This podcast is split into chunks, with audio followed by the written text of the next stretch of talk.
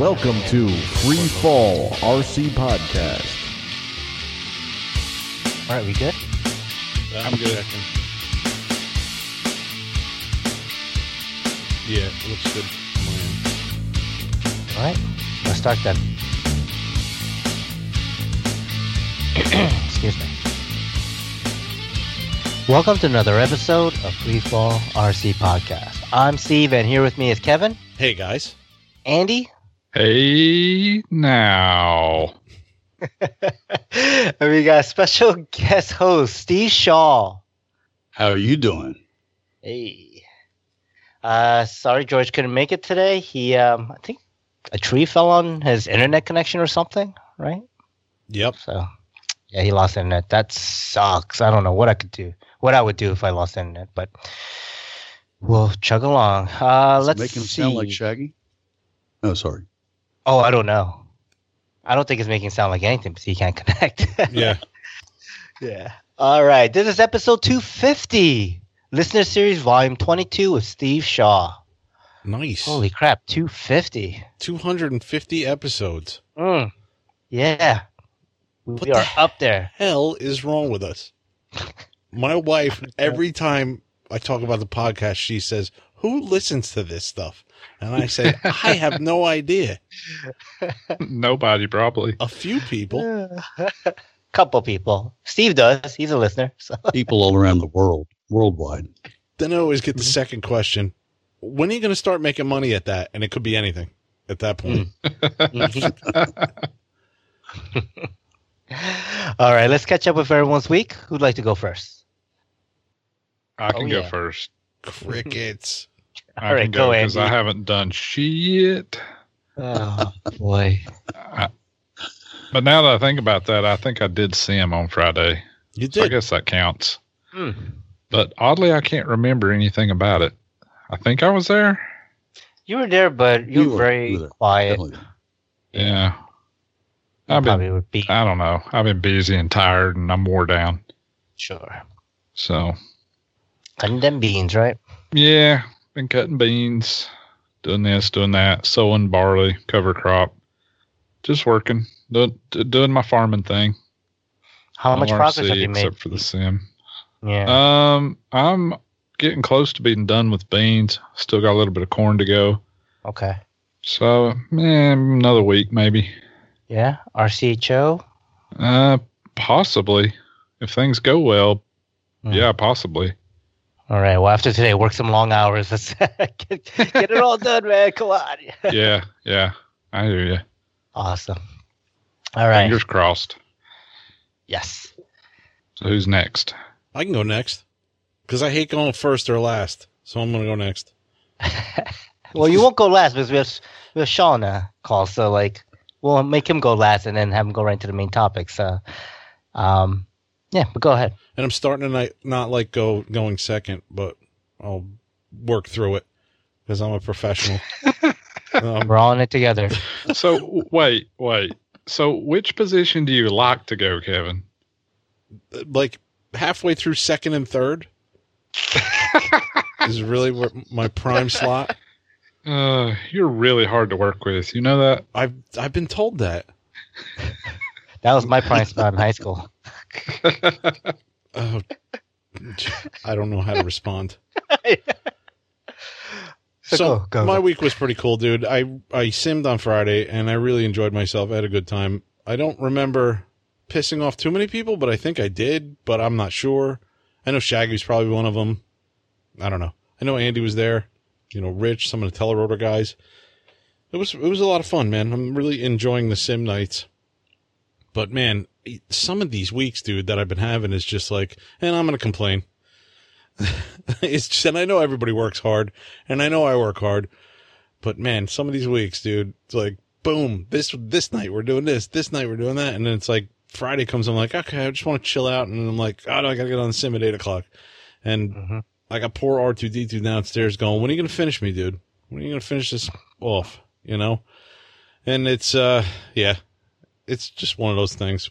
And once you get in there and you start having fun, though, it's it's it's a ride. I- I'm really having a, a good time and I'm enjoying it, and I can see benefits from it, which I When which is great. when are you gonna start making money with that? I don't know. nice. Probably after I'm dead. The day after I die is when I'll make money with it. Uh-huh. Um, Wait. yeah, whatever I worked on will catch on, and my wife will reap the benefits of it. That's how it's going to go. so, dude, after a couple hours at Sim, and I was chatting with Mark Ritchie from Australia in the Discord chat, and that was that was really cool. That was really, uh, you know, the reason Al Gore invented the internet. That was what it was for, to chat with somebody in Australia. It was it was a lot of fun, man. Yeah, catching up with him. cool. Yeah. And uh, on Saturday morning, got up early and went down to the club because we were having our annual Halloween streamer cut 5K invitational F the FCC charity fun fly. Uh, I made up the last parts. Yeah, I made up the few last Oh, parts. It was the it was the the Halloween party that we usually Yeah. have Mhm. every Halloween, and uh, they were doing streamer cut, which doesn't sound exciting, but it was a pisser. It was an absolute pisser, man. I wasn't sure which plane I was going to bring because I'm running out of planes rapidly, and I haven't bought any more and I haven't fixed any more. So I said, "Well, I haven't flown the Kunai in a long time, so let me bring that." nice. and that's been smashed once already. The whole fuselage got Uh-huh. smashed. So I said, "All right, we'll just I'll find a battery and we'll we'll get it going." So I bring that to the field. It had layers of dirt on it because it's just hanging in my garage. I mean, it's just got you know layers of dust and sanding and all that stuff that's going on in my garage, just building up on it. So I had to clean up all that, and uh, flew pretty good. You know, just Kunai's a good plane, flies really good. My battery pack was pretty tired, and my there was like copper, bare copper I could see on some of the wiring. And I'm like, all right, well, it's just going up anyway, so who cares? And uh, we started the streamer cut, which is we have one plane towing the stream, streamer, and the rest of the planes go after it and try and cut it. Pretty simple. Mike D was flying his nitro plane, pulling the streamer around. And a lot of guys were flying those pizza box planes. Have you ever seen these things where they're like just a flat? They look like a flying home plate. You know, Yeah. hmm they're a prop and slot, and they just have these two, you know, uh, vertical, Vertical stabs. stabs. Yeah, going up. I guess I didn't get the memo that it was streamer cut. I thought it was take out the streamer airplane because I think within the first minute and a half, I smashed into Mike D's plane. I cut into his wing, and he took off like probably a good like quarter of the one of the wings on the kunai. And we both kept flying which was cool. Like right after that i was because i'm immediately like oh crap. I'm gonna take out one of mike's planes you know? I don't i don't want to do that. The last thing i want to do is take out somebody's plane. So we're still flying. I'm like oh this is great. And going after it going after it and you know just continued to fly around and then when i landed you know we could see all the all the devastation and i think it was actually that round that mike got into it with somebody else's plane and it took Mike took my Mike out of the picture. They had two tow planes. They had another member flying another streamer that would go up, you know, another streamer plane. So I posted pictures on Facebook. Man, Mike's Mike's plane was pretty devastated. Busted it up pretty good. But uh, it was a lot of fun, man. I enjoyed, you know, everybody. There was a lot more people in costume than last year. I think last year was like three of us this year there was like six or seven people that showed up and uh you know with the whole way things are going in 2020 and the whole situation with covid-19 we were all just chilling out and nobody was getting too close to each other we weren't wearing masks which is not regulated in new jersey you don't have to wear a mask if you're outside we had about i don't know maybe 20 people there maybe a little bit less, somewhere around there. So say 20. And uh, somebody pulled in down the road towards the field, drove up, and then turned around and left. And we didn't really, nobody really even noticed it. Just, uh, you know, it's one of those things you noticed when you're flying. Oh, who's this coming in? You know, type of thing. Uh-huh. Yeah. Um, and about, I don't know, about 45 minutes later, two police show up and they start saying uh, to one of the members, oh, the one, one of the members that was there was the president of the, the club. So he Uh-huh. spoke to the police, and the police were like, "Yeah, we had a report. Somebody said there's a gathering going on, and nobody's wearing masks." And we are like, "Well, we don't have to. You know, we weren't being dicks about it." believe yeah, me. yeah. So you know, Emery, he's the uh, president. Uh-huh. So um, the police got a hold, I guess, of the park because it's it's the state or Yeah. it's the park, you know, property that we're The on. town, city. The town, yeah. And um, she called up and she was like, "Listen, I know it's not uh, uh, the law right now or mandated to wear a mask, but could you guys just do it so we don't, you know, have any problems?" And everybody's like, "Sure, we'll do it." So we, for the rest of the day, we're all wearing masks and we're all, you know, goose stepping and and uh, making all sorts of snide comments about how uh, we're living in Oh. these type of times now. But uh, it was just I, I don't know. And maybe somebody just didn't like the noise and came back there, and but it wasn't really that noisy either. That's bullshit. It really is because, and we, you know, you don't want to make a scene. I mean, the police are trying to do their Of course, their they're just doing and- their job, right? Yeah. So it was it was no big deal, but Yeah, but it's bullshit that someone came down, saw a bunch of people, and said, "I'm going to report this shit because I got nothing better to do, or I have no nothing Right. better in my life." You know, like what the hell? and and not even knowing the law. It's like that's not even Right. like we can have twenty five people there. I think the law the Yeah, or the the governor Murphy's like executive order two thirty eight is now, uh, you know, twenty five people or more. You know, is is banned. Can't do it. But it was that was Uh-huh. you know it was part of the event. We're like okay. We're like, you guys want a donut or, not, or candy or anything? We had candy there. We had you donuts. we say had, you guys want donuts? yeah. We Well, we, we had had a whole bunch of food. You know, Yeah, yeah. But of course, you had a whole bunch of food, and you're like, "Would you like some donuts?" Like donuts? like out of all the things on them, Well, we wanted to see if that was stereotype was still, you know, was true intact. Yeah, sure. but uh, Uh, it was a great day, man. It started out 28 degrees in the morning up by us here, and uh, got into the 50s during the day, and it, it was it wound up being a really nice day, like almost zero wind, wind, and uh, just ton of fun, man. We had a we had a really good time. I got some flights Awesome. in with the helis, man, and Uh-huh. just having fun with the helicopters, man. Really am enjoying myself with those, and I don't know, I don't know what else I could say except, you know, I'm enjoying them, and I'm really glad I'm not smashing them. You know, I was talking to a few guys, you know, because they were interested in in flying the helicopters, and one this one guy Jack was just like, you know, asking me a whole bunch of questions about it, and I was like, listen, Jack, dude, that for years I was smashing them up. You know, yeah. it's not something that you do overnight, for Right. sure. You know. hmm And then I uh, worked on R2 on Saturday night, I think, or Sunday. And I think it was Sunday or Monday. Maybe it was Monday after work. I had him moving with the lights in his, on his dome. And I had uh, the head turning, which I still hadn't, you know, gotten that set up. And I had the sound going, and I was trying to get the whole integration and the servos working in the dome. And I came Uh-huh. across a few. Th- I came across a few more problems I got to figure out. Uh, so I ordered a few. It's just small parts that I gotta try and work in.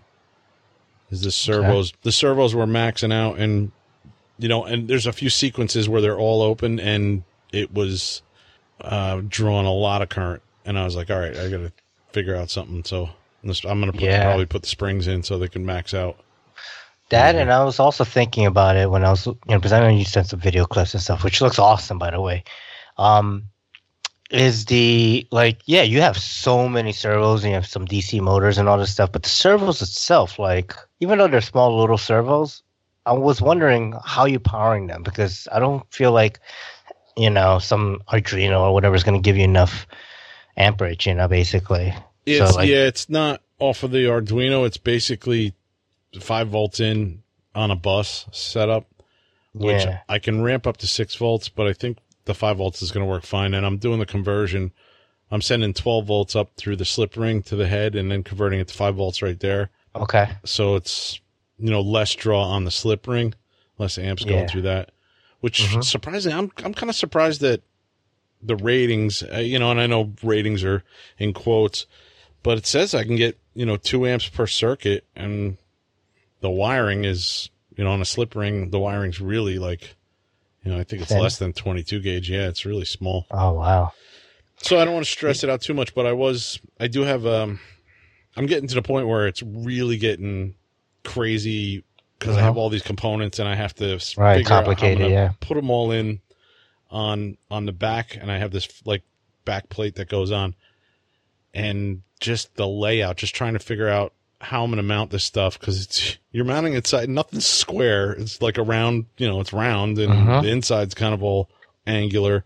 So I'm 3D print. I designed a few 3D printed mounts that I'm working on and mount it somehow. Whether I'm gonna 3D print a mount or I'm gonna like a board to mount everything to, or use like a cutting board or something. I'm not sure yet Yeah. but it's uh it's come along good man and i'm i'm really surprised there's that there's his, the main eye piece that you know he has the one dark eye in the middle of his head uh that kind of shrouded piece that i printed out i uh had sanded and you know i primed it and i painted it and it kind of i could see a lot of like electrical sanding marks on it so i was like all right you know what let me try sanding it again i think i did 400 and then um I did 1000 or something.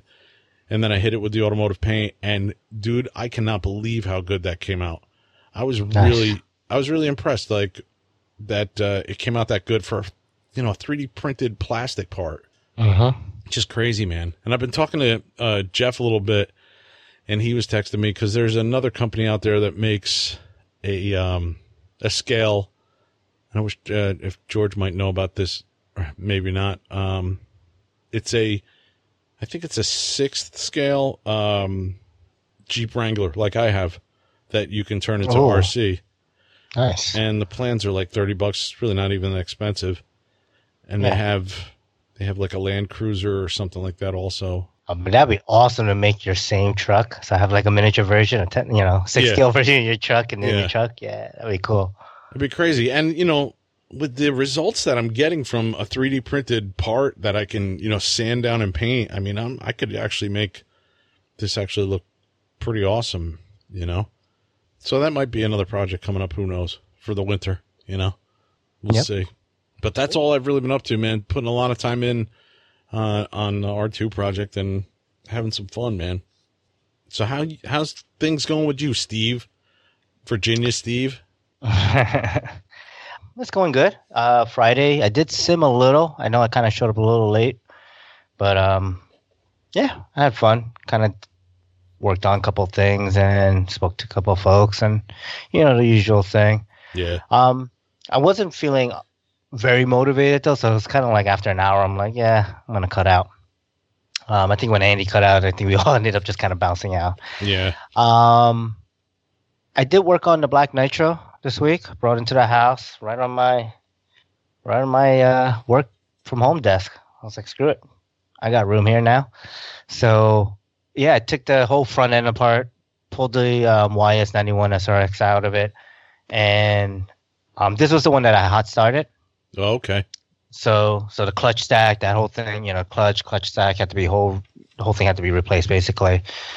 Uh the motor did get, you know, leaned out and and toasted, so uh I do have parts for it, but I was like, you know what? In the meantime, let me just throw this 105 in there real quick. It's it's already rebuilt. It's already ready to go. I didn't have to do anything, and I, that way I can take my time to rebuild the 91. And also, I'm gonna do that power tune kit. So, um, so yeah, I got the 105 installed on it, and then I brought my 580 Nitro in, and I don't think I think I missed this last week. Was the last week or the week before when I flew it. Um, I blew that up.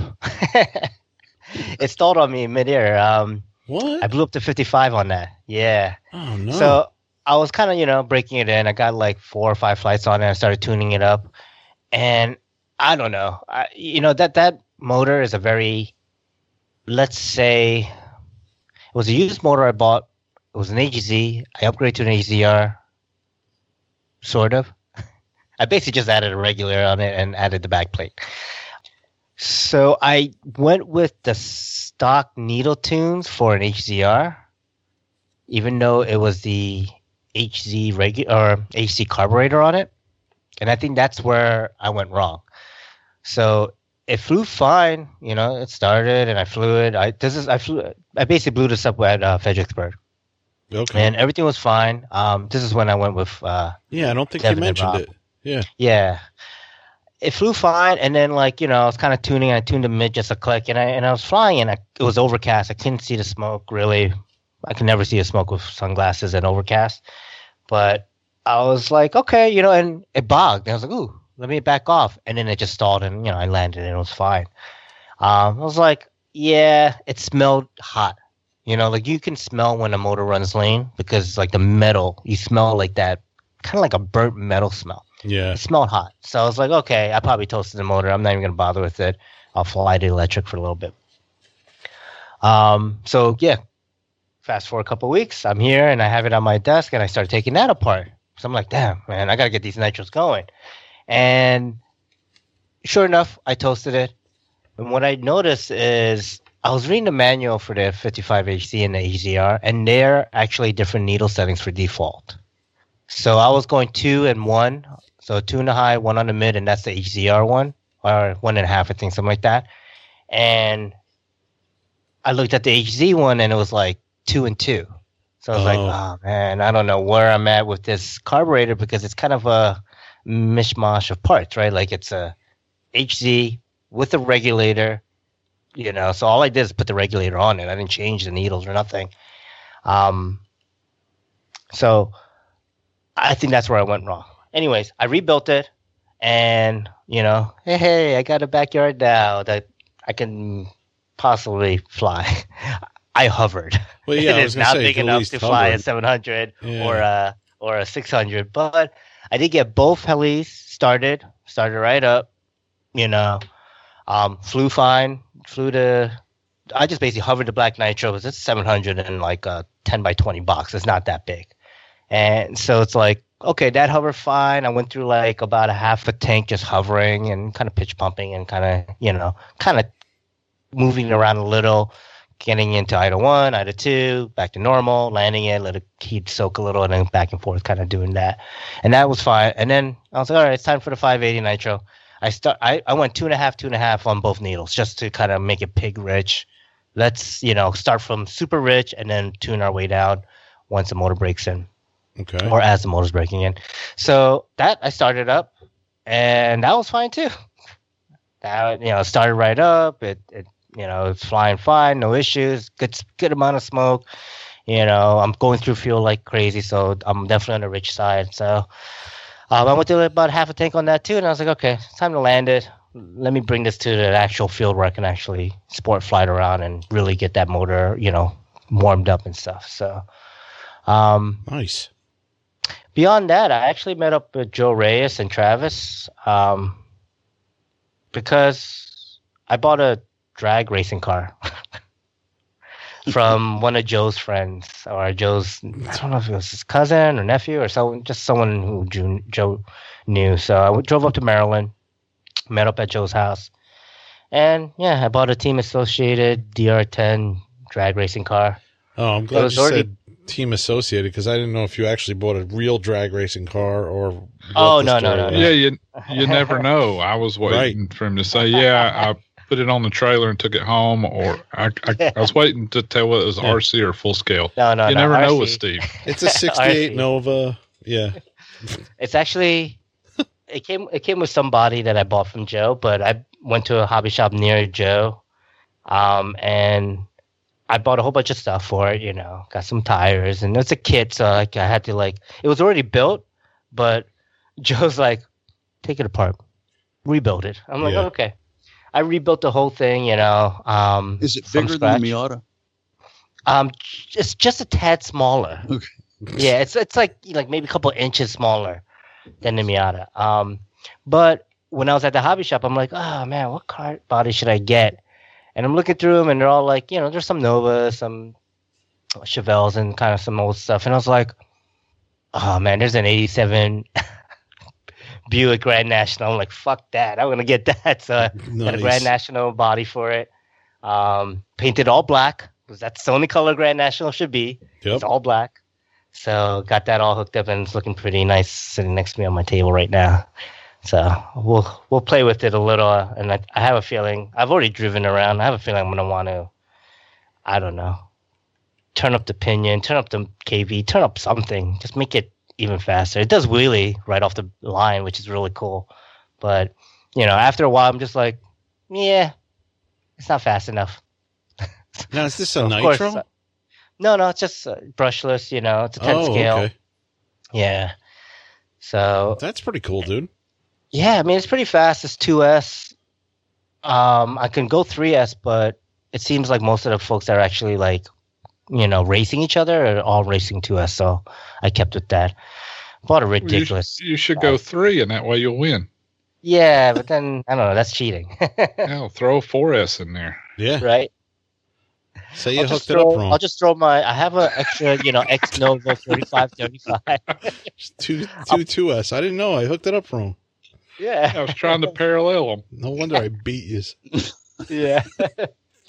oh boy, but um, it's fun. It's all right. It's it's something to do. I do That's like cool. if it has Hoosier tires on it and it just looks cool. Awesome. Uh, let's see. Did I do anything else? No, I think that's about it. So yeah, let's catch up with Mr. Steve Shaw. What's your uh, last week or so been like? Okay, well, thanks for asking, and uh, good evening, you guys, and and to the thousands of people out there listening to this podcast. I know I listen to it regularly, and uh, it's terrific. But um, a couple of things. I, I was hoping George would be here tonight. Uh, I, I heard him mentioning actually. I know he has his uh, Halloween event, and I would like to get there in the next couple of years. I think that'd be a lot of fun.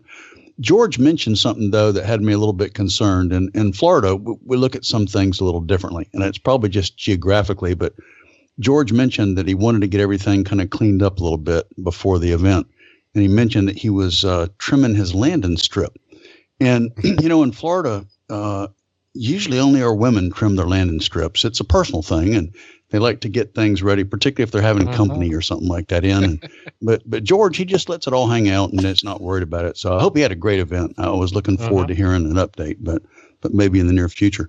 Uh, a couple of weeks ago, I went over to the TCRC Heli Fall Classic, and Nob Muriaki hosts that every year. It's just outside Tampa in Riverview, and it's the first time I had been there. It was a lot of fun. I got to see Angel Rojas, Frank. Nice. Oh man, you know that Frank guy, Morde, yeah, Mordieos, I think it is, or close to it. I met close. Robert Monte. I was close. What was it? More more Doritos? More Dios. more more the More to. I like that man. I like that. Frank, he's a he's a wealth of information. That guy. But uh, it was very interesting watching uh, several of the guys doing some F F three C competition and demonstrations. Uh, I met Robert Monty. Got a chance to chat with him for a while. He was uh, an interesting guy, pretty sharp.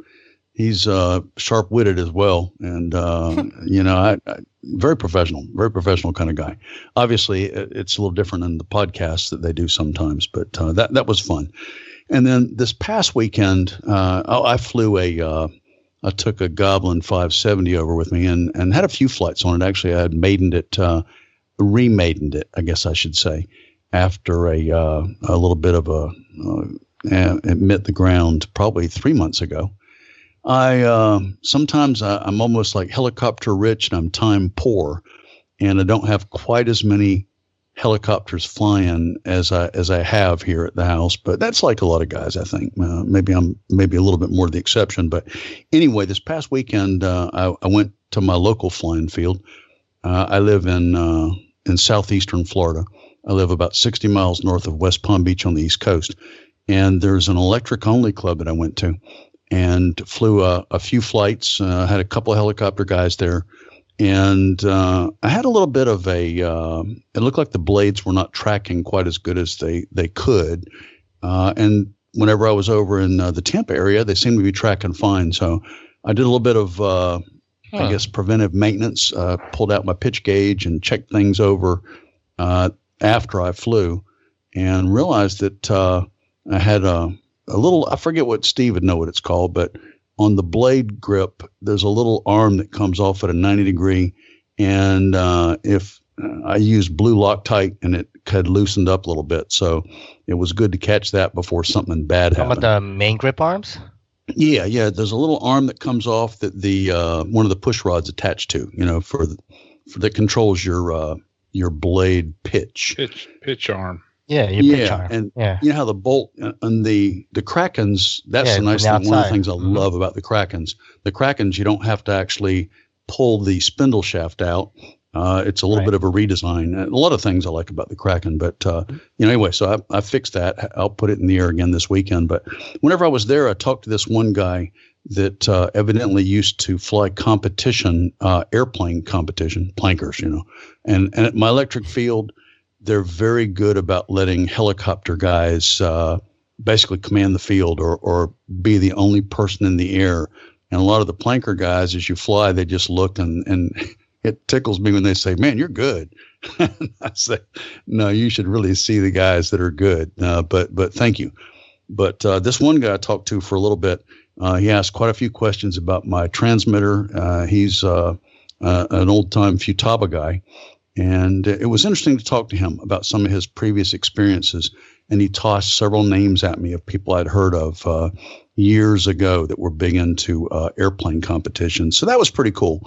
Uh, we have a good group of guys, and, and whether you fly airplanes or helicopters, uh, or we have a race car track on the on the field, uh, that's fun as well. Then I have another field locally that's a gas field too. But um, that's pretty much what I've been up to. Uh, I think I'm going to be going to a Torches uh, club meeting this coming weekend in Orlando.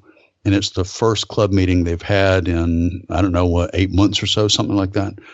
Uh, it's going to be nice to see a lot of guys again. I think they may be talking about a little bit of a, a fun fly in, in early December. And then hopefully we're going to have a, maybe if all works well, have an event in the spring. But I think so many clubs are very iffy right now with those kind of things. Also, if all goes well, I hope to go to RCHO. Part of that will depend upon weather. There's a little bit of a hurricane. Oh, that'd be awesome. Oh yeah, I, I would like that. I, I think that'd be a lot of fun. Uh, but we'll, we'll kind of see how that goes. But that's about all I've got as far as what's going on with me, at least uh, as kind of maybe an intro. Awesome, Steve. Awesome. Yeah. All right, let's roll right into the main topic then, huh? Sure. Absolutely. All right. So you kind of went about where you're located. Um, so how long have you been in the, into the hobby? Well, I'm one of the, uh, I guess, one of the older helicopter pilots. Uh, I'm not old, uh, but uh, I'm, I'm reaching middle age uh, in, in the near future, uh, or maybe just over middle age. I started flying uh, when I was in high school, and at the time it was uh, a little bit of control line stuff. And very quickly I realized that it's easy to get dizzy. It wasn't uh, challenging, or at least not the challenging I wanted. But that was back in, uh, oh my gosh, like 1971. Uh, I guess you could say truly last century.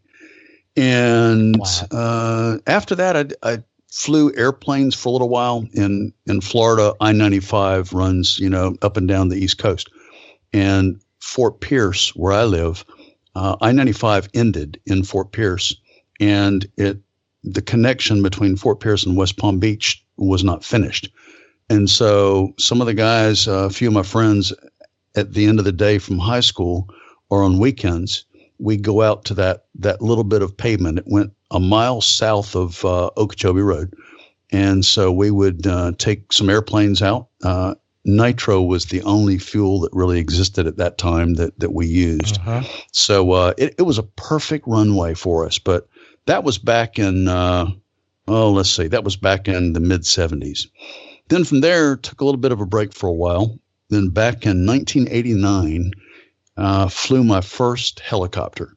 Uh, saw one of my friends. Uh, he said, "You know, you need to come and take a look, man. I, I'm kind of thinking about something different than airplanes. I got a helicopter, and and I think you might like one too." And I thought, "Yeah, right."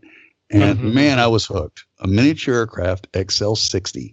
Uh, I've still got a couple of them on my Really? shelf here. Yep, cool. It was it was amazing. Uh, you know, just as you we all know, helicopters are incredible. But uh, that was back in the flybar days. It used a wood servo tray. Uh, Wow. Used a a Futaba radio, a mechanical gyro, Mhm. and you know you hear the motor spool up. And I remember my friend whenever he got a little bit more sophisticated helicopter. Uh, actually, Rich Sowers mentioned uh, a few weeks ago when he was on the podcast about this guy, and and he couldn't think of his name. And then on your last show, he meant he, you know he said Ernie Huber, man, that was the guy, Ernie, Ernie Huber. Uh-huh. my friend went to Ernie Huber's uh, flight school. I, I, did not go, but whenever he came back from that, he uh, he showed me a few things. But uh, you know that really did have me hooked. And uh, over time, he showed me that he had a a brand new kind of gyro. It was still single axis for the rudder, but it was a piezo gyro, and so it was all electric. You know, and I thought, man, that's that's pretty cool. And things have changed drastically since then. Um, I I have a little bit of a. Uh, I guess I've had some good luck as far as winning a few things over time. And um, yeah, um, I would say just, so. Yeah, just a little bit. But okay, so I left the XL60 behind, and, and, there was several years I didn't really do anything RC wise. Then I uh, accepted a job in in the Magic Kingdom of Saudi Arabia, and so I left the U.S., went to the other side of the world. Uh, I had kind of gotten back into RC before I accepted a uh, a position training or attempting to train paramedics for uh, the Kingdom of Saudi Arabia. And I shipped over, uh, we were allowed to ship so many pounds of personal belongings. I shipped over 24 cases of nitro fuel. And I, I love it. And I was prepared, you know, I, but uh-huh. I knew that would be it would be hard to get, and and it was, and it was like it was almost like a bargaining chip. Uh, you could uh, you know, you could negotiate deals. Yeah, I got some fuel, and uh, it was it was funny. But I ended up uh, I didn't use it all. I sold part of it before I left, and or gave part of it away. But uh, then time kind of went fast forward again, and that was in the in the very early. I guess that was uh, man, was that in the eighties? Yeah, it was in the eighties. Let me ask you this real right. quick. Sure. How much was a case of fuel back then? Oh boy. Oh my gosh. It was uh I want to say it was 20%, which was used typically. Mm-hmm.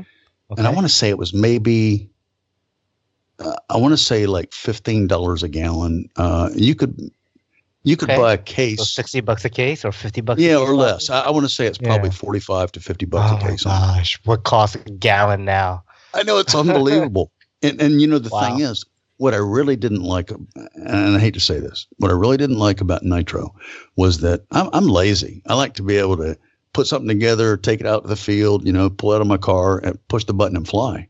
And that's what I thought, man, electric is incredible.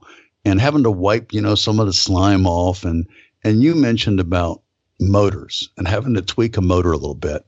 Mm-hmm. And I've, you know, maybe next year might be my nitro year, but I've heard a lot of people that they tweak the motor, they lean it out a little bit more, they get a little bit more power for a very short period of time, then they have no power and it's mm-hmm. uh, I'm still there's really a you know obviously pros and cons, um, but anyway, that's uh. I, I, I've even heard of guys breaking one in with the wrong carburetor and using the wrong needle settings and blowing them up. It's uh, crazy. Uh oh. Mm. Anybody in this group by any chance, Andy? Yeah, he's got me. I did that. Silence. No, oh, just something no. I heard of. No. About 30 minutes ago. Oh. Oh, that's terrible. Um, people always say back in the day, but back in the day, uh, they would actually, uh, you would drill holes in your carburetor to change its performance or to increase the the air supply, you know, a little bit. And, and now people put a what an OS carb on a YS motor to be able to fly. I know, right? With, right. It's yeah, it's amazing. It really is amazing but that's that's where I started. that's where I started off, and uh, helicopters to this day are still they're mesmerizing. Uh, what you guys do on Friday nights, the sim sessions, those are really good too. And and I try to sim frequently, but the nice thing about Friday night it is camaraderie, which is good. Uh-huh. Uh, a lot of BS, and you get to know people a little bit better. I, I think you need to have a an East Coast rule, however, so that uh, if you're doing a sim, you need to, whenever the East Coast guys say, okay, it's time to tell them to call it quits and, and good night, then everybody needs to do that. And what I'm referring to is this past Friday night, it, whenever all you typical guys left, or as it turns out, Kevin went to talk to Australia, uh, I was probably there maybe another hour and a half, maybe two hours with the the West Coast guys, uh-huh. and it's like, man, oh man! the next morning, I got up fairly early I didn't fly, which which was good. But I thought, man, I'm beat. I wonder why. And then I then I realized. But for those people that listen that haven't ever tried that or joined the sim session, it really is a lot of fun. So give it a shot. Yep. Yeah, it's a lot of fun. We've had some requests from guys in England and overseas to change it up so they could join us. But man, I don't know about you guys, but my schedule's packed lately.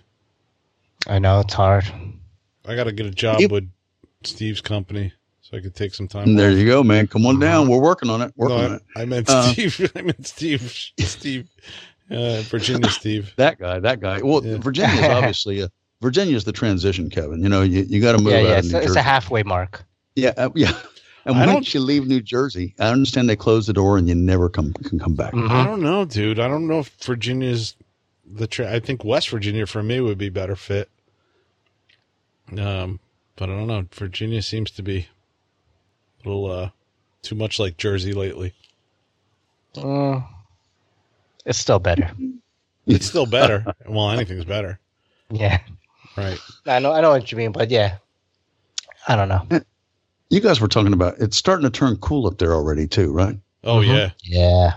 Yeah. It's, Man, that's if it's below like 65, it's getting Oh just gosh. about too cold. So anyway, uh, I said uh, I actually have uh, have won a couple of things. yes. back in uh, back in 2012 at a uh, it was an Orlando event, a Torches sponsored event. It was actually at uh, RCACF, which is uh, a very popular airplane flying field, but they had uh, had gotten the field dedicated to them for this event. And at that time, I won a Blade 400, and it was also a flybarred helicopter. Uh, and I I used my first uh, electrical gyro. It was a Futaba 520, I believe, and the stability was was really nice. And a short time later, I, I, I wanted something more, you know, and uh, I, I migrated like a lot of people to Blade 450X. Mhm. And uh, Lynx made some uh, graphite frames and a bunch of accessories, so I invested in some of those. And that was my first flybar flybarless helicopter. Uh, I bought a Spirit FBL and, and, and tried that for a little bit, and I, I liked it. And uh, eventually, the Blade or Horizon was uh, closing out uh, 600 size helicopters. They had a special closeout, so I got a couple of 600Xs, and I Okay. was um, I was amazed at the difference going from a 450 to something larger like the 600. Oh 600 my gosh. Right. s- so stable, you know. Mhm. But uh, so anyway, then a little bit later, uh, in I, I know I, I was in and out with helicopters and, and playing with them a little bit, and um, I had a Futaba radio at the time, which the radio was was quite adequate for my skills. I just didn't really push a lot, and uh, eventually I got a. Uh, oh, I went to uh, another Torches event Mhm. and Andy can relate to this a little bit, except he didn't win it and I did. But uh, I won a miniature aircraft gasser helicopter. That was in, I believe, 2016. And Andy, how's that gasser fly, buddy? It flies fantastic. Yes, sir. How's, how's yours flying? I think it has a lot of potential, Andy. There's a lot of potential. Another way of saying you didn't build it yet, have you? uh, it's it's it's almost it's almost finished really. Uh, back Okay. in uh, after the Orlando event this year, uh, I'm sorry, the Orlando event last December. Uh, Raja and Larry came to my house and they spent hours. Uh, I had already No, started doing some work on it, but they spent hours really working on on my helicopter, and I, I can't tell them you know how much I appreciated the time they did that. But it's still not quite in the air yet. I'm close. I'm very close. Um, but let's move on to to Yeah. last year, 2019, uh, at IRCHA for uh, I think that was either my third or fourth year going to IRCHA, and that's a terrific event. Uh, I'm looking forward to that again this coming year. But you get a chance to meet so many people. Uh, Yeah. Last year, I met these uh, these guys. Man, they do a podcast. They're incredible. They're driving around. Uh, I think each of them had like two drinks, uh, one in each hand, and they had in front of their little golf cart uh, free fall RC podcast or something like that. Uh, I, I'm not sure who was the stable one in the group, but they were having a blast. And um, the one that fell off. it, it was good though. It was it was great meeting you guys then, and Mhm. um, there was also a pilot's drawing, and uh, BK Hobbies had had actually had the the grand prize, and there were I don't know 250, 300, maybe more pilots that had registered for the event. Each of them got a little coupon, and uh, the the grand prize was a brand new SAB Kraken. Mhm. Uh, very nice uh, 8000 series BK servos, Mhm. a 200 amp Hobbywing ESC. Nice. You know, basically everything but the Fully the loaded, huh? fly barless controller and the receiver. And uh, you know, I thought, man, what a what an incredible you know prize. Yeah. And my buddy that I fly with a little bit here, Buzz, um, I elbowed him before they started the drawing, and I said, "Man, I've got this." And we both kind of chuckled about it and thought, "No chance, no chance that would Yeah, yeah, happen." yeah. But but but that's okay. Um, actually, I do belong to the Torches Club, just north of where where the Torches Field is. Uh, is where Bert and Susie and Kyle work at uh, BK Hobbies. And I've gotten to know them a little bit through association with torches and, and seeing them around at some events and things like that, which is cool. But uh, as they as they pulled the ticket, I, I, they they said, "Oh, we know this guy," and you know they know everybody there. I Yeah. mean, you know, so it's, Yeah. it's not like I could say, "Oh, well, it's got to be me," but they called the first three numbers and and I, I elbowed my buddy again. I said, "Look, look," and they were mine. But you know, there were six numbers, and everybody there, I'm sure, must have had the first three numbers.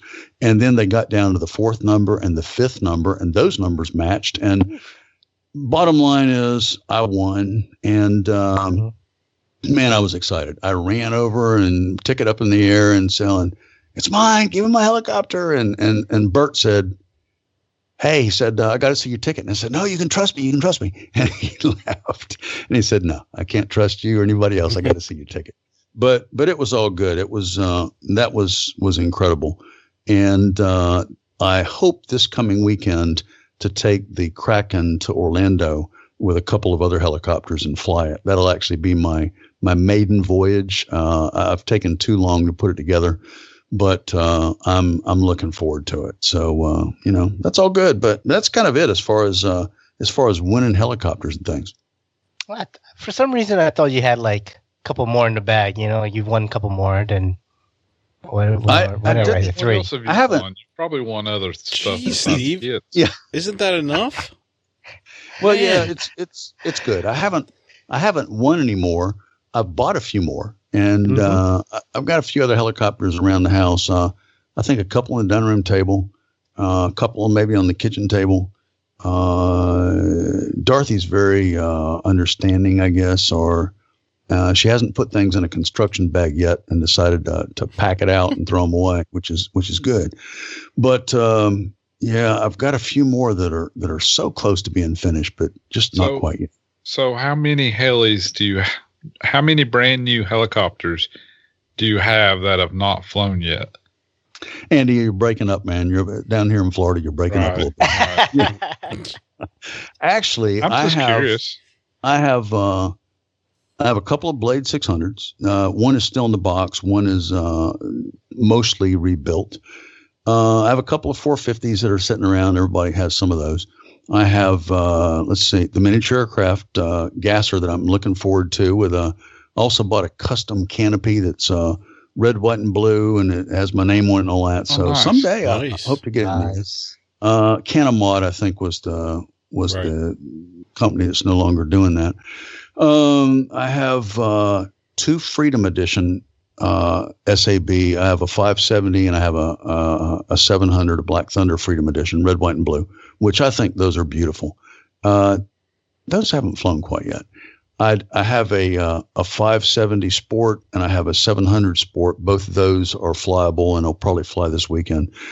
Uh, just before I won the IRCHA Grand Prize, I bought a Kraken uh, through my friends at BK Hobbies, and uh, I it, that's almost ready to fly, Andy. So that, that's a good question. That that's probably about it. I think that about sums it up. So uh, that that's probably enough. I like how you have brand new helicopters that you've not even flown that are already out of production. yeah. And some have been out of production for years. For Right. a while. oh my gosh, I feel like I'm tap dancing in a frying pan or something like that. But you're right. I don't know. It's, uh, where does where does time go? As I was, uh, I spent a little bit of my afternoon today doing a little bit of wiring, and as far as putting helicopters together, that's fun and the easy part.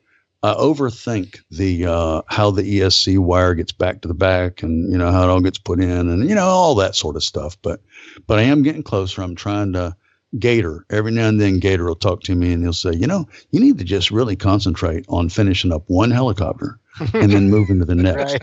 And Yeah, what do you, what do you do? Or five minutes on one, then five minutes on the other one, and Yeah, yeah. just round table.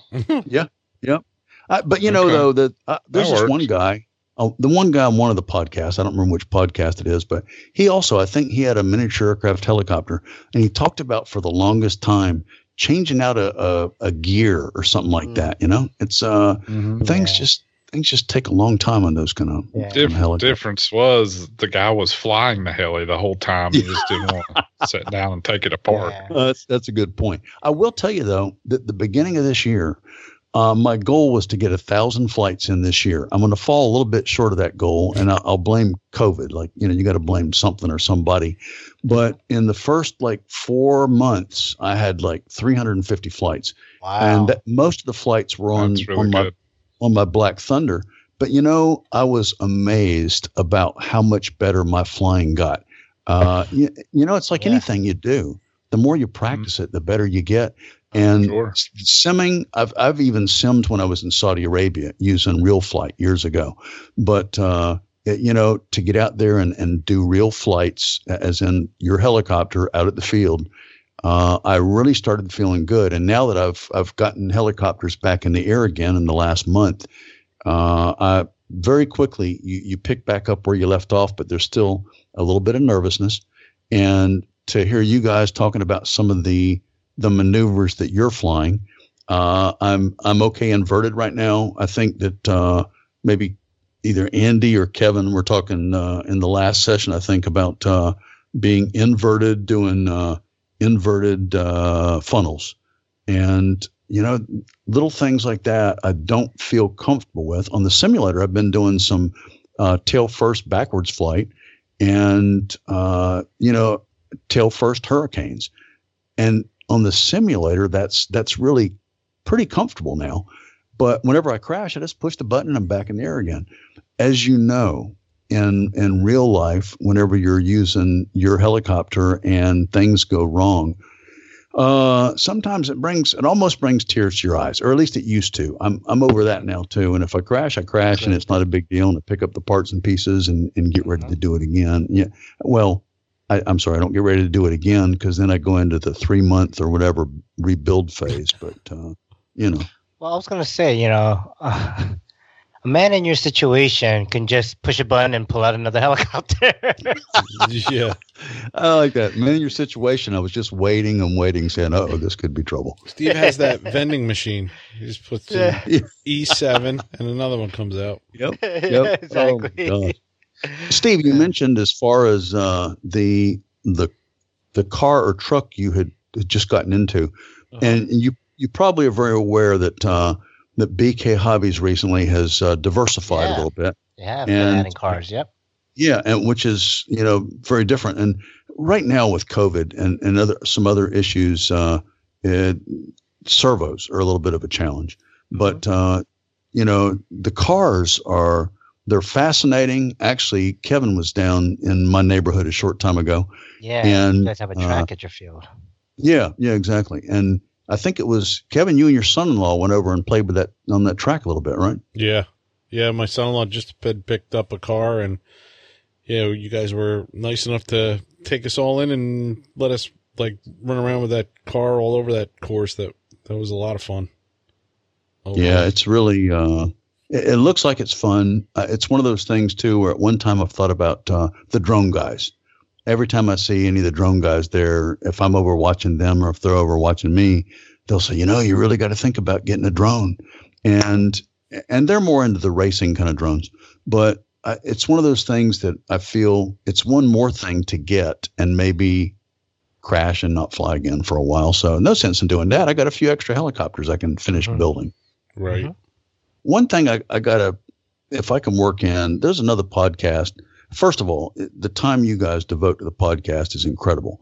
I know that that usually every Tuesday night, uh, you're you're doing just like this, and the time it takes to do that, and then addition the time it takes to edit and get ready for production, uh, that that really takes a lot of your time and and dedication. So I appreciate that.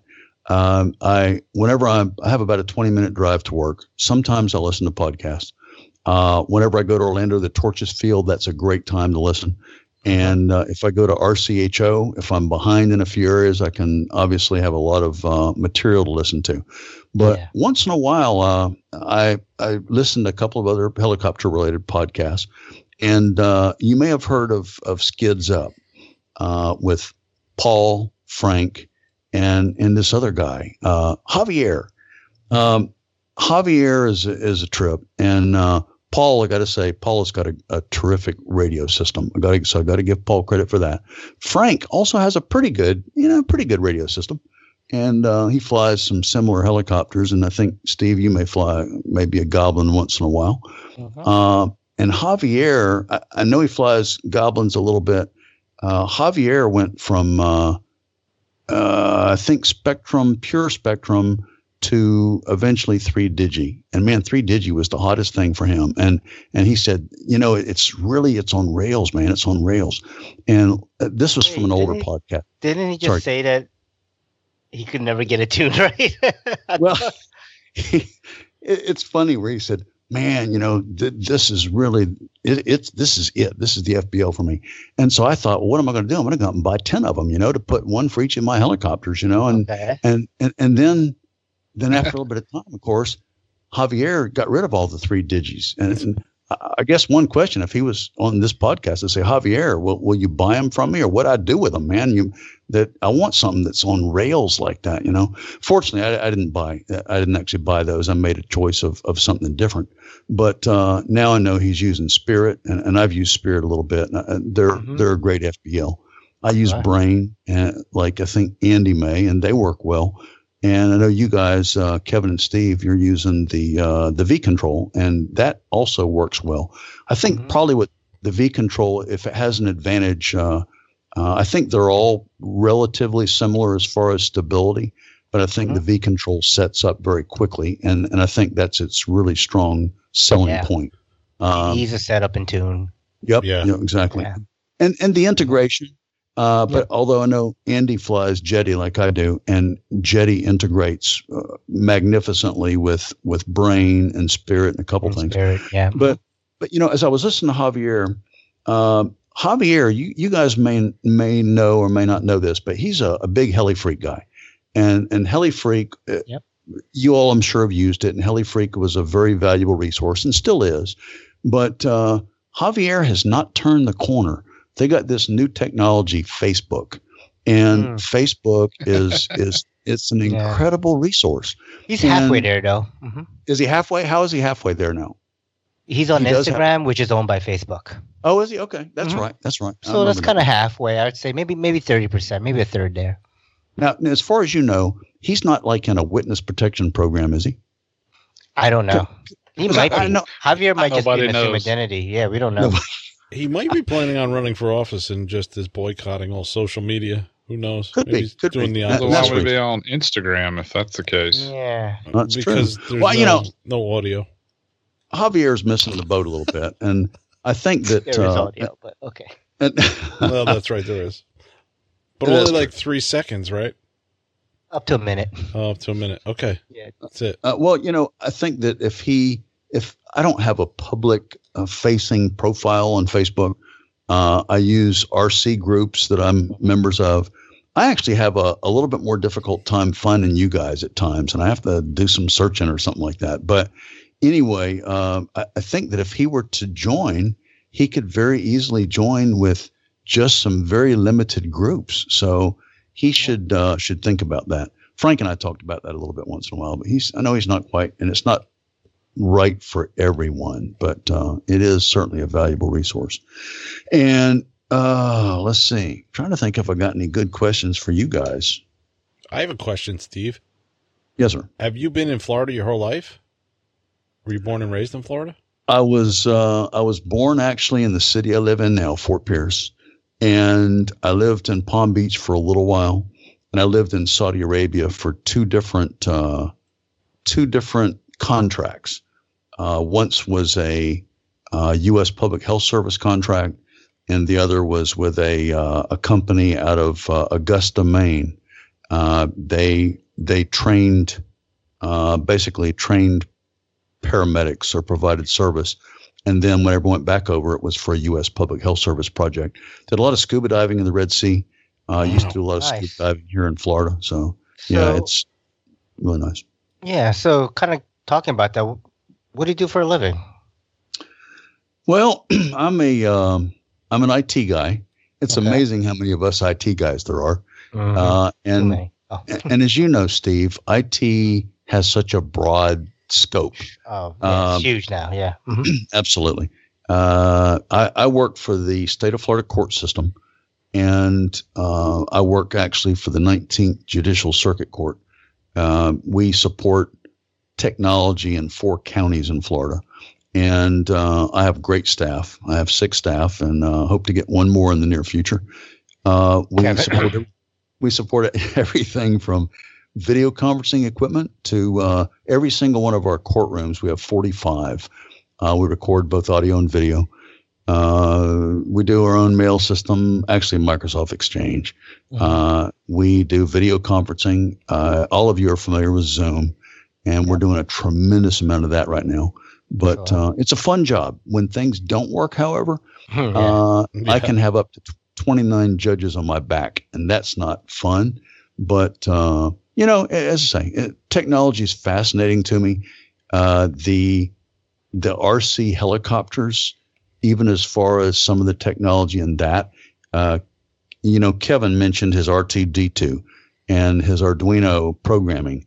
That is incredible to me. And, and whenever you guys talk a little bit about, about 3D printing, I know nothing about that. Although we did just buy a 3D printer, and I, I know I've talked to Kevin about it. I'm not sure if I've talked to the rest of you guys about it, but uh, it's it's got an enclosure. It's got a couple of filters. Uh, it probably cost more money than we should have spent. And my boss said, uh, "What are you going to use that for?"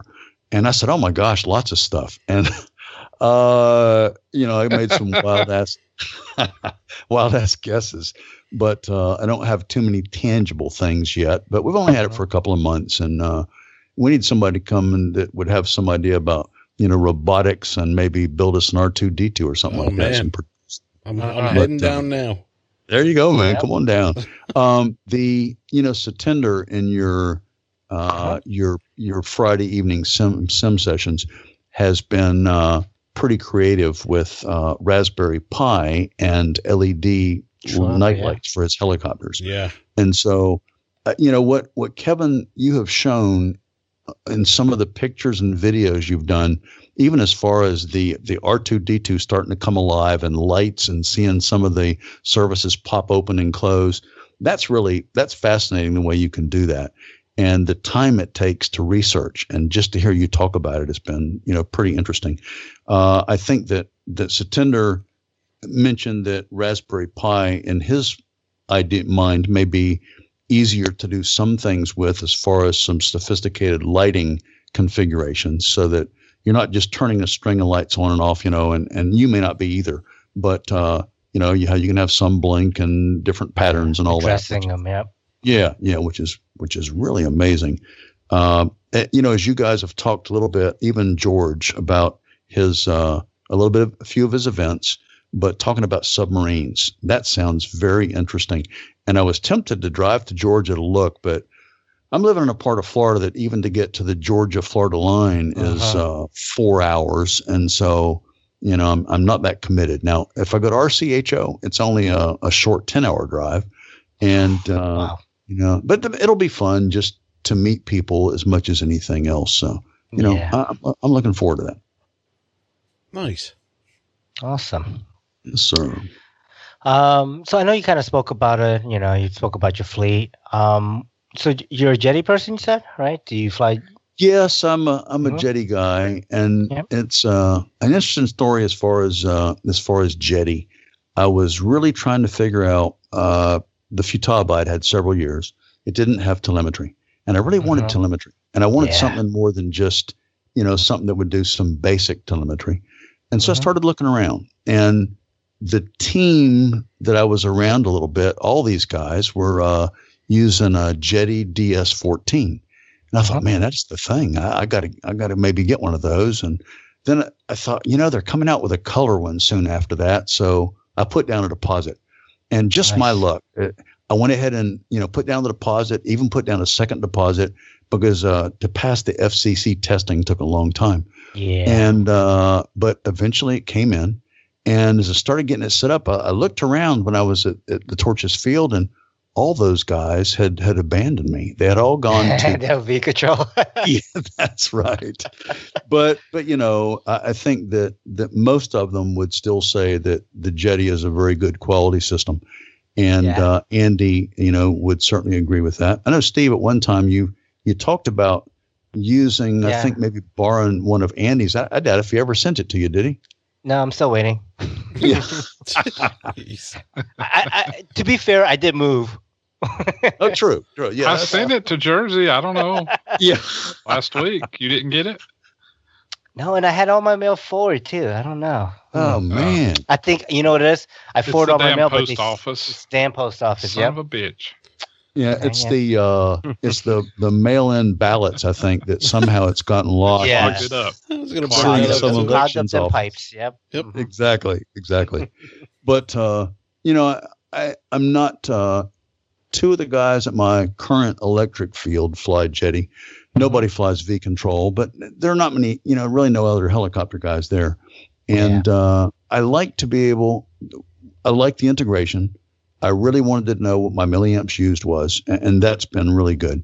Uh, and that that has been. I have some some Spirit. I'm sorry, some Scorpion FBLs, and recently I've I've started making the switch to buying Hobbywing uh, FBLs, and Wait, the FBL? Hobbywing FBLs. Sorry, say again. I think He you mean ESC. Yes. Oh, ESC. ESC. Yeah. Sorry. Yeah. Thank you. Yeah, you're right. Um, the the Hobbywing ESC for I don't know three four years has had integration with Jeti, which has been good. I know that uh, only in the last couple of years has now they've added integration for uh, the uh, the V control system, which makes sense. Uh, and it's it's nice to be able to program in. If I flip a switch, I can play back whatever telemetry by voice that I want to hear. So Yeah. you know, it's just a, a different way of doing things, and I'm uh, I'm happy with it. I wish I had time to really dive deeper into it than what I do, but uh, my time is really concentrated on building helicopters. You know. Yeah, Yep. when you got 30 to build, it takes a while. That's exactly exactly right. One thing that uh, going back to the the Blade 450 that I flew, uh, that Blade 450, I first started off with a Scorpion FBL, and the one thing that I really liked with Scorpion, and also also I'm sorry, uh, Spirit. The one thing I really like with Spirit, and also I really like with the Brains, is the rescue feature. And re- the rescue feature is as close, almost as close as on the simulator, pushing the reset button and being back in the air. If if you flip that rescue switch and you're still, I, I hate to say a reasonable distance above the ground, but I've been as low as probably four or five feet, and my brain all of a sudden sinks in and realizes that I've got a problem and a catastrophic problem. And I hit that switch and it goes right side up and shoots up in the air. Uh, that has that has saved me a lot of coins along the way. So uh, I know that there's some controversy a little bit. Some of the good pilots say, "Oh my gosh, man, you're relying on that that switch." And certainly over the last couple of years, as my flying skills have gotten better, I, I really almost don't even think about it. But I try to remember to put the finger on that switch all the time. It's a spring-loaded switch, uh, so just in case.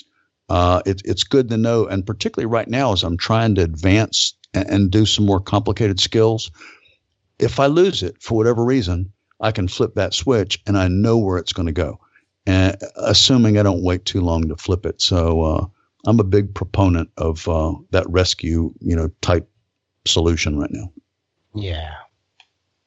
Yeah, I got to a point, especially with the Oxy Five, uh, not not being a huge helicopter and you know being the 500 size, I was just like, I'm just gonna not even get one, uh, get rescue on on this next you know controller.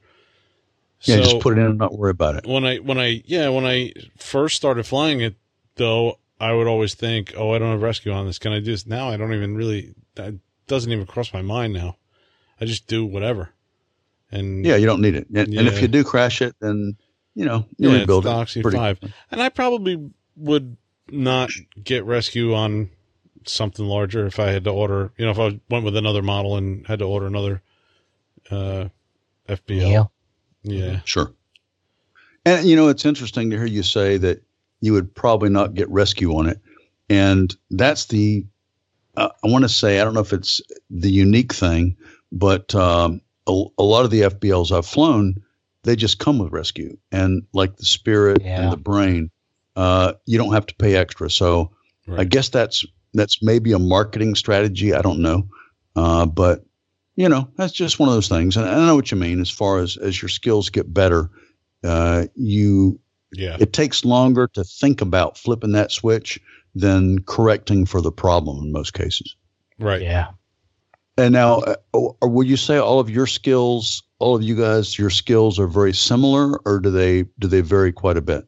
that's a good question I think they're similar, but we specialize in a little bit different things. Like our maneuvers, like you know, I think we're all intermediate pilots, but I think you know, like I kind of focus more on like flipping and and like 3D kind of smacky type of moves and like collective Yeah. stops, while like Kevin focuses more on like smooth 3D and and Andy too, and then they both you know really do a lot of autos and stuff. I don't auto for anything. Like I, like if I have to auto, I'll auto, but I only auto if the machine tells me it's it's falling out of air and you better auto or you're gonna have to rekit me. You know? Sure, Um, no, that ma- that makes sense. Yeah. So Yeah, that's definitely a good definition.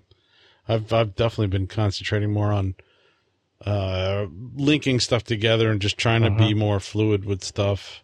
yeah, Just getting getting comfortable with uh, you know, thinking about what the next thing I can work on is. I've been working Yeah, on sure. TikToks a lot lately over the last month, just Uh-huh. trying to get that damn tail to go all the way around, you know. yeah, that full point. Yep. Yeah. And uh, I've done it on the sim a few times. I, I think I did it once in real life, but it's just that, that nose in or, you know, t- nose down. Nose Disc down. in. Yeah. Yeah, that's uh, that's one I got to work on. I'm not good at that one either.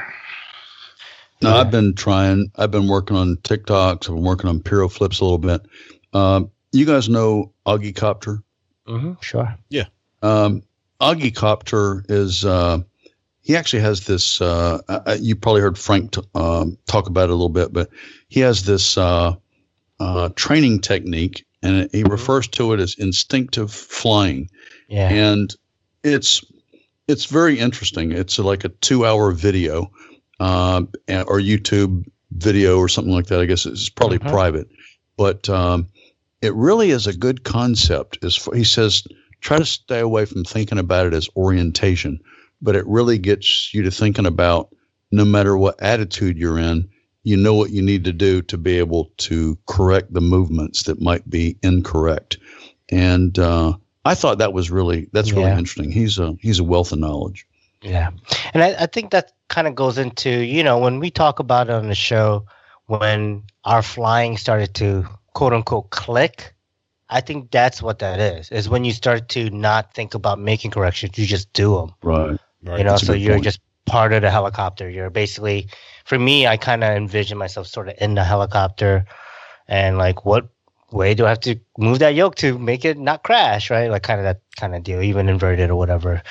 Sure. um, but i think that's what it is. It's really like when it starts to click you start to instinctively make corrections without having to think about it which if you keep flying that way and keep advancing that way you know it's a great path forward right? Because you don't have to think about it. You don't have to worry about it.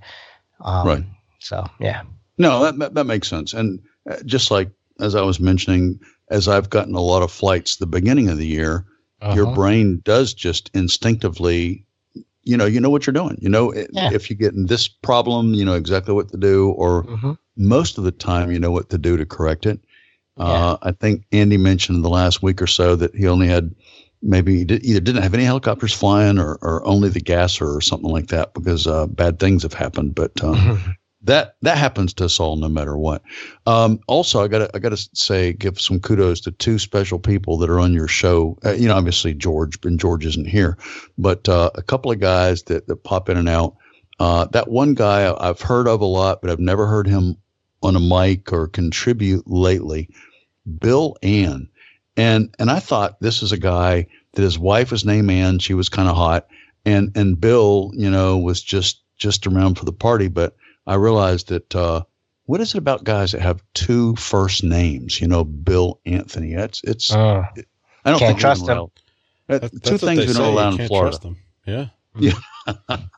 two things we don't allow in Florida: guys with two first names, and I think I think it's a requirement to have a goblin once you cross the state line. I'm not positive.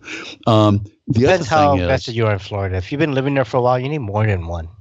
Yeah, You know, Kevin, he can get by with one when he first gets there, but Oh, five yeah. years after, he's gonna have to at least have two or three. Yeah, nice, It's, nice. he's gonna have to get one though as soon as he gets there. yeah. Like I hope- entering the state lines, you have to have a goblin in your car. I think I'm just going to Bill- say, I'm getting a fireball. I'm getting a fireball. I'm getting a fireball. I'm just going to say that over and over. He's just gonna be like, "Do you know Steve Young and Steve Shaw?" I'm getting a fireball. Oh, wait a minute. Yeah, wait a minute. Fireball. I forgot. Add that one to the list, guys. I bought a fireball used on HeliFreak from a guy, oh, and uh, yeah, it came with a, a mini brain or something like that. I don't think I've set it up yet, if I remember right. But uh, that's that's another thing. Uh, the other thing, other guy is uh, Mike D. That planker guy. Mm. Where does he come up with that stuff, man? There's so much. You know, you laugh of your ass off. Yeah, sure. a lot of good drugs. No, I don't know. I'm sure. Uh, Most of that stuff he came up with when he was locked up in the asylum a few years Yeah. ago. Yeah, they let him keep that notebook that he wrote in after Yeah, he got out. yeah. Oh my gosh. I, I think that he has a hot daughter and I, I was trying to negotiate a deal with some camels, but it just just didn't work out. No, no, It no. was- It's Krakens, not camels. That's that's Krakens, you went Krakens, wrong. that's Yeah. it. That's it. See, No. Steve, back in the day, you used to lock people up like that. Everybody would say that guy should be in a mental institution.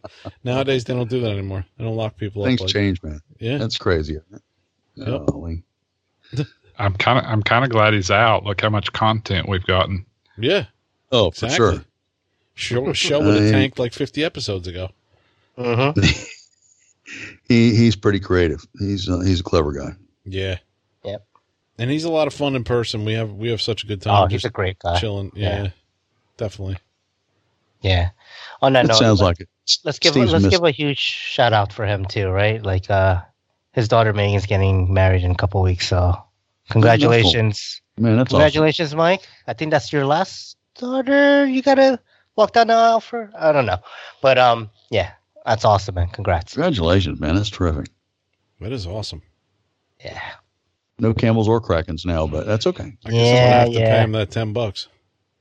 think He's gonna need all the money he can get. Yeah, you probably need it. hey Yeah, guys, I'd like to uh, I- I'd like to you you put on your calendar if if you works out for you to come to a Florida event. Uh, I, I would encourage. There may be a couple of events in the spring. Uh, one is going to be uh, if Torches organizes something, but I don't know about that right now. Uh, also, Frank uh, has organized an event Yeah. at the Imps Field in South Florida. And Steve, I know you were down here uh, a couple of years ago for his event, and uh, that was actually at Homestead. There, right next to the NASCAR, you know, track Yeah. but uh, this is a great location as well. And uh, if it works out for you guys, uh, it, I think it's I forget which weekend in March, but uh, that would really be a blast to Got- uh, come on down to do that. Has he got dates for that yet? He does, Andy. You know, I tried to look him up, but I, I can't find them right now. Uh, I doubt if I've added them to my calendar. But uh, Oh, you're letting me down, Steve. I know, man. I know it. I, I was just you, you surprised me. I'm going to tell you, it's uh, nope. I surprised you by asking you about something you just You brought, brought up. up. By asking me. Uh, well, Andy, I didn't know you wanted details, man. You know, you're you're. I know you're a detail kind of guy. It's all it's all good though, man. Yeah. Hey, everybody, come to this event. When is it? Oh, I But don't, know. don't know when it is, but oh, Frank's going to hammer me for this too. But that's okay. That's okay. I tell you when I think it's the 27th and 28th of March, or the weekend before, or possibly the weekend before that. so what are the weekends? So in it's maybe in March or maybe the first of April. We're not Man, sure. it is so guaranteed to be in March. I, I will guarantee you it's going to be in March. Uh, I, I went to Facebook, thought I could find it there, but you know how it is trying to look for something in Facebook. It, you see it one time and then it's gone and you may never see it again. Mhm. Yeah, true. Yeah, Yeah. Facebook sucks for that. So come on down, y'all. So just come down Yeah. in February. Stay till April. Yeah, just, You'll just hit it. come down sometime in March. Hit it eventually. Now you're talking. yeah, every weekend. That's all. awesome. Yes, sir.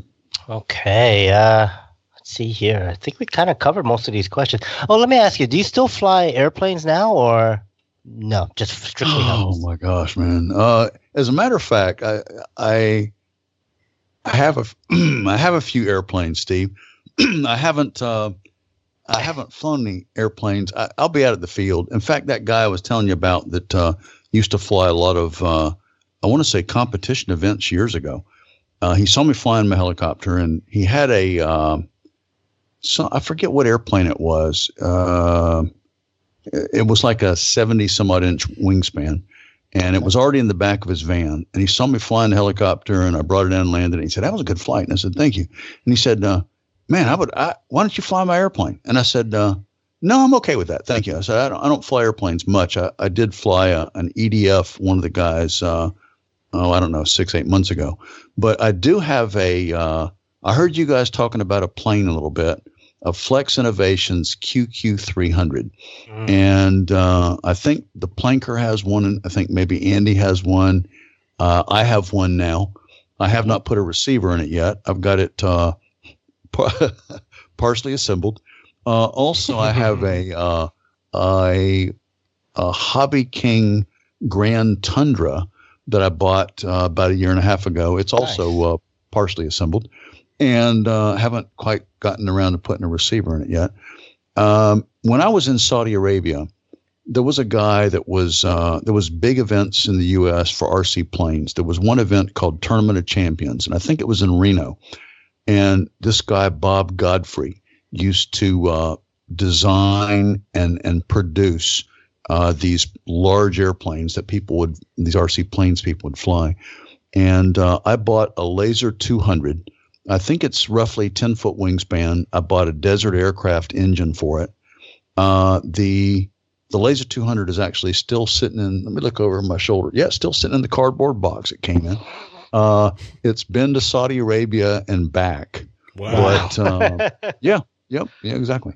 So to answer your question, yes, I, I do fly airplanes. I think in the near future, and uh, I on the simulator once in a while I'll fly an airplane around a little bit, but uh, that's the extent of it. I think that it's whenever the time comes, I have a little bit more in, in two years, two years or less. I've got to leave my current employment. Uh, if you're in the state of Florida retirement system, you can go into the drop and uh, your retirement actually stops it, or you're actually considered retired at that point, but you're still working. And for up to five years, money goes in a bank that would normally go into the retirement system. So when you leave, you Oh. have this this amount you take with you. But uh, whenever the time comes, I have a little bit more time. I have a lot of uh, RC projects to work on. So you know, but and you guys all fly airplanes, right? Yeah. Um, I, I like to dream That's about it. Steve likes to build them and hang them in his garage. yes. That's good. Hence, though. I like to build them and dream about them. You know. Yeah, and you got a bigger garage now, right? I do. It's uh what's it's bigger, but right now because I'm moving, it's just full of moving stuff. But um Stuff. Yeah. yeah, yeah. So it's kind of yeah, it is bigger but not really. Oh, um real quick. I did get a chance to text Frank and his event is March 19th through the 21st. That's funny. Awesome. I just did as well. Oh, did I you? was Yeah, you about just- to say uh, that. Awesome. Um, just sent me Haley picture. Smack Fest, Yep. March 19, 20, and 21st. Yeah. Nice, man. Nice. Thank y'all for doing that. And I appreciate that because I'll know when I need to be there now. I'm going to put it on my calendar. nice. Yes, sir. Supposedly, uh, Frank talked to Gator with Mhm. Torches, the Torches president, and they tried to work it out so that there might be a Torches event either two weeks before or two weeks after Frank's event. And um, I said, man, you maybe should make it all like within one week after the other, and people can come down for a whole week and kind of rotate between events. But you know that never works out, and I understand that. So. Uh, Mm-hmm.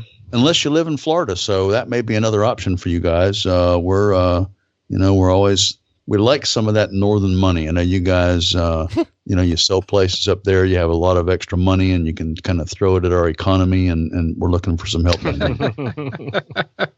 and we're we're a red state. If it's helpful, we're a red state uh, officially for right now. nice. That's a whole other story. We're not we're not going to get too much into that, guys. No. because- oh my gosh. Anyway, Mm. God bless America. That's all I can say. Mhm. Absolutely. Yep. Yes, sir. Okay. All right. Do we have any other questions we want to ask Steve, or shall we move it on? Yeah, we can move it on.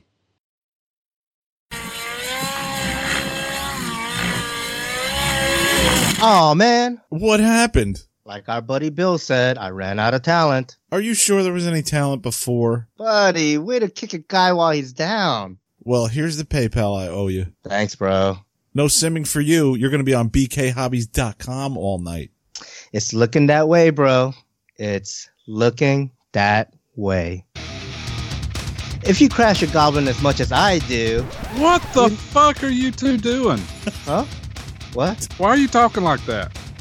What do you mean? This the is how I, going this is on? how we talk. What are you talking about? I wasn't even going to stop for a hurricane. I was just going to keep talking. Okay, we got the top 10 shotgun round. All right. Yeah. All right. How do we want to break, divvy up these uh, questions here? I was going to say in George fashion, I'll take the last three, but I think I'll I won't do that. That's the spirit. I'll go first. Okay, How you go first. that? I'll go second then, since you don't like second. I'll go I'll go last. All right. It's top 10 shotgun round. So, Steve, pinch or thumb? Pinch is um, pinch is for me for now. Thank you. I just for me it's just like more precision. I think more precision. Mhm. Okay. Nitro electric. oh wow! At one time, nitro was the thing, but now uh, all electric. Well, all electric, and we can say partially gas. Mm. He'll have a gasser going in 2024. Thank you for the for the confidence, Andy. Yes. Well, I would have said 2026. So. Nice, thank you. uh, all right, number three 500 and below or 550 and bigger? Give me five fifty and bigger. yes. All right. Okay. When was the last time you flew a fly bar? Oh man, it's probably been that was the Blade 400, and it's probably been maybe six years ago. Okay.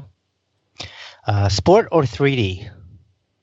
Well, I would say my interest is 3D. I don't have all the skills I'd like to have yet, but I'll, I'll say 3D. Okay. Okay. All right. What's your stance on the safety necklace? Yay or nay?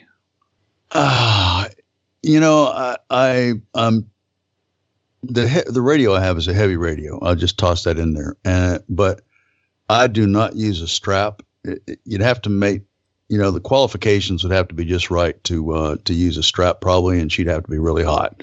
But uh, for right now, no, I'd, I'd say strapless. Okay. All right. Coreless or brushless servos?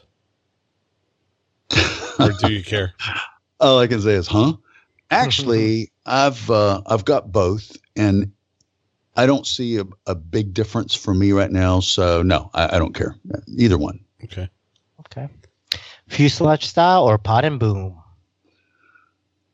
My primary helicopters right now are Goblins, and it's all pod uh, fuselage. Sorry, uh, I I like pod and boom, and for autos, maybe that's the thing. But uh, I've seen some very good autos done with people that fly uh, fuselage.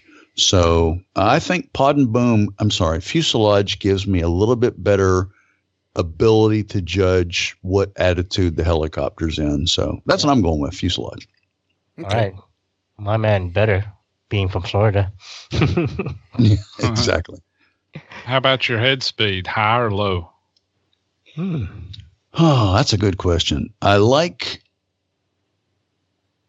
I don't. I don't like. I, you know, typical out up one, two, and three. I fly idle up two most of the time. Uh, I like probably a, a good medium head speed on a 700 for me. That's uh, probably 2,000, maybe a little bit more. Um, at times, however, though, if I'm working on a certain maneuver, and if I'm uh, if I want more airtime, then I like slowing it down to probably 1600. So high, most uh, not even really high, probably probably medium speed. Okay. That seems pretty high to me. But uh, yeah. Well, I mean, it's not 2300, but Right. it's, I'd say that's the high end of, Would you say probably 2000? 2000 is probably or 19 or so something. I like think that. above 2000 is kind of high, but uh, yeah. my only experience Yeah. is with the. no, you're probably right. You're probably right. All I don't like lot of- to. Uh, I don't like to go too fast because then it just it sucks the life of the battery. And unless I'm doing something, if I'm doing uh, tic-tocs or if I'm doing uh, Piro flips, I like the higher head speed because my uh, I guess my collective management at low head speeds I could get in trouble more quickly. Yeah, Yeah. true. Mhm. I would say Yeah. 2000 kind of an average, high Yeah. end Yeah. of average. All right. And the last question IRCHA or smaller events? Oh man, that's a tough one too. I love IRCHA. Uh, IRCHA just blows your mind. And I went the first time I went was four or five years ago, and there were a, a lot more people than there have been the last few years. I like Mhm. smaller events, and in some ways, uh, OHB years ago wouldn't be called a small event by any means. Uh, I like the events that they've had lately, where there are anywhere from 50 to 70 people. Uh, I think that's great. You get a chance to actually meet people, see them again year after year, and so uh, small but not too small. Okay. And I was going to add another question. Do you like building or flying? but I didn't. Oh, that's a smackdown question. I I love I love flying, but uh, I like building too. And you know, to me, uh, I've built um, several different models of helicopters over the years, and the the Blade 450, something that small, is uh, man, it's just too difficult to get in the fuselage and do certain things with that. Uh, I think that the the larger helicopters and I only have experience with the miniature aircraft Gasser, which was a well designed helicopter, and then the SABs.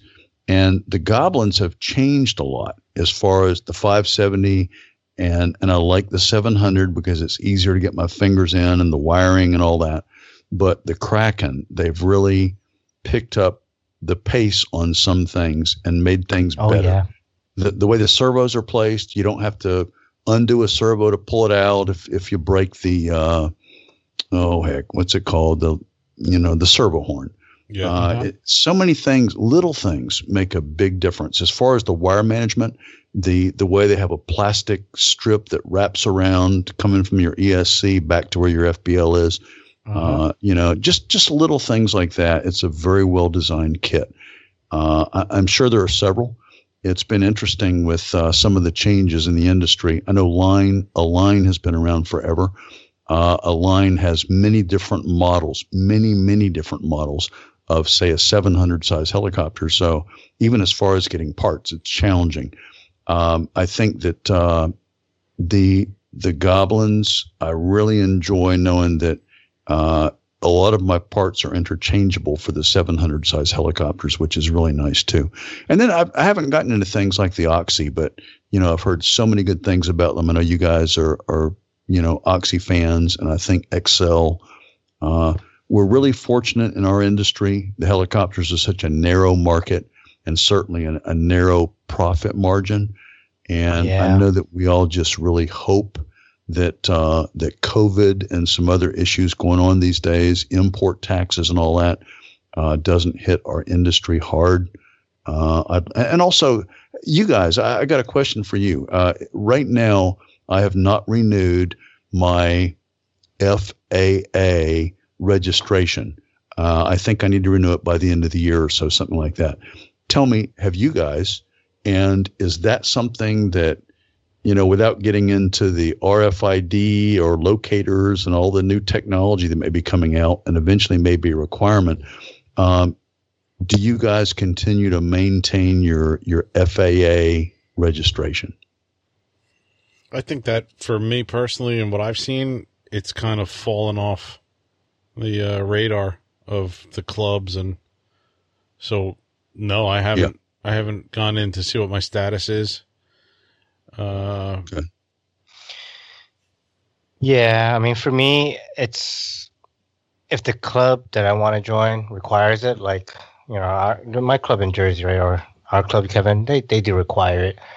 So I'll Right. renew for that. That's it. Like I won't renew because the government's telling me. I'll renew because my local club tells me to. You know. Sure. Yep.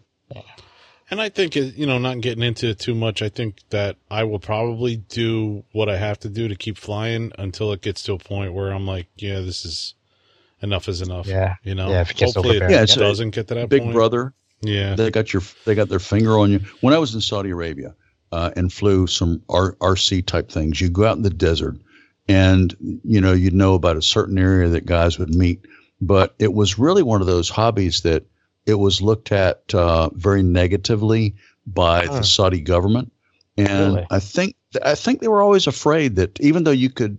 You know, there were these little shops and you could go someplace and buy things.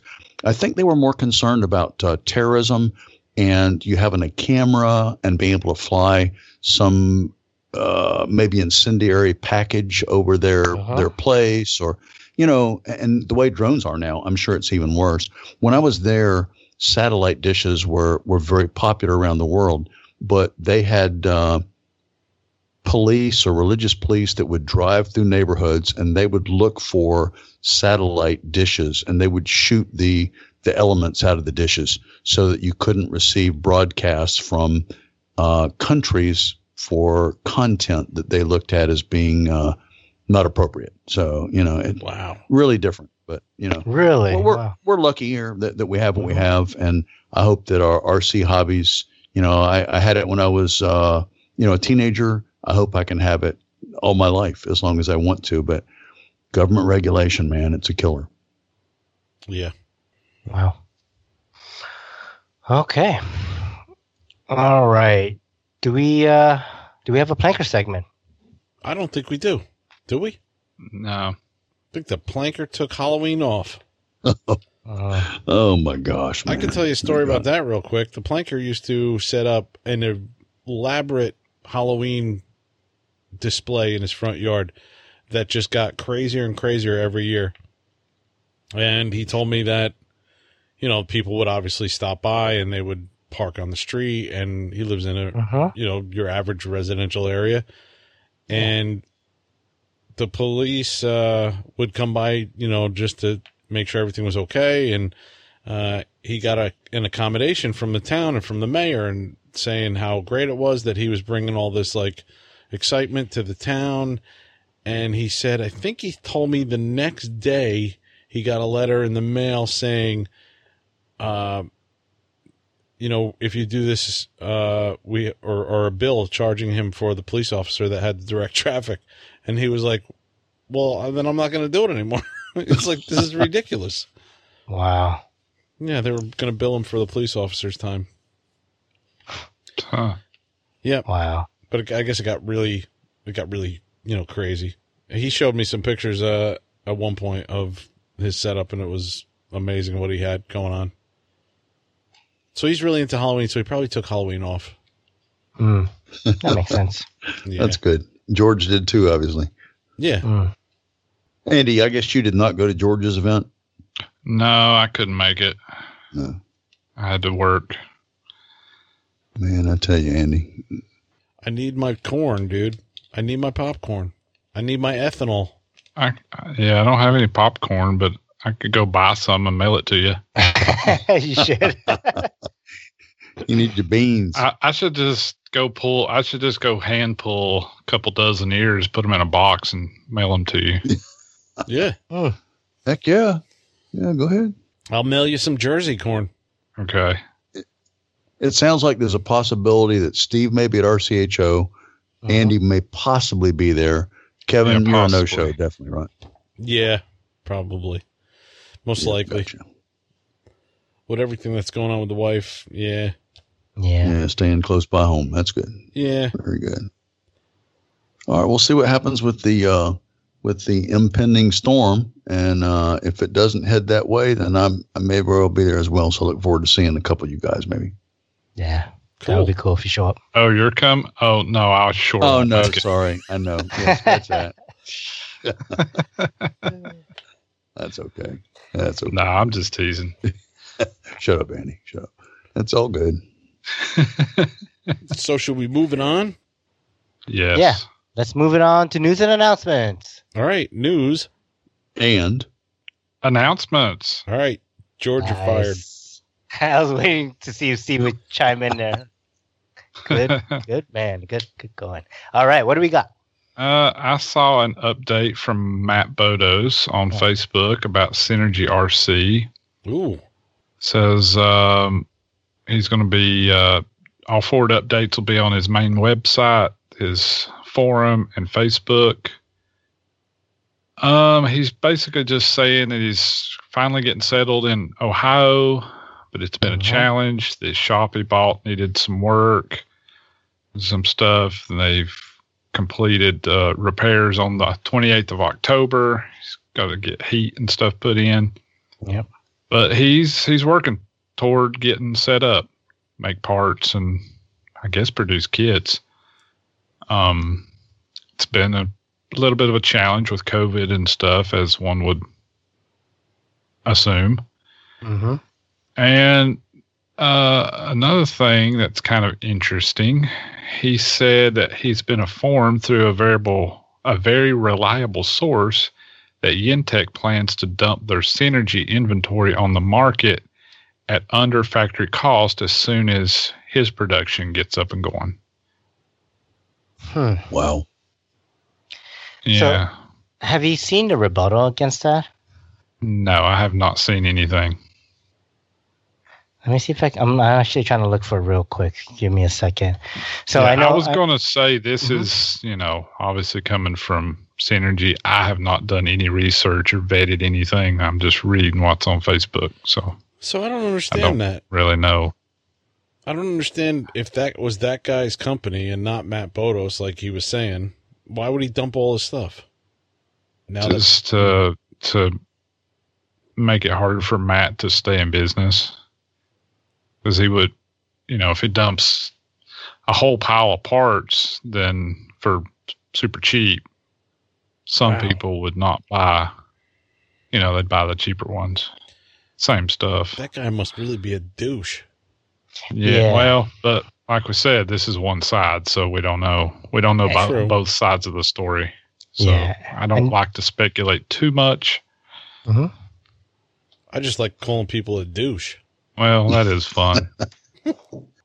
this uh, Ricky Yin guy, right? The Yin Tech guy. Yeah. He made a rebuttal after that. oh yeah. What did he say? So I'll, I'll read it out verbatim, but um, here we go. Dear all, I would like to comment briefly on the post that Matt Botos made recently. Once again, I can clearly prove how he tries to hide his failures with lies.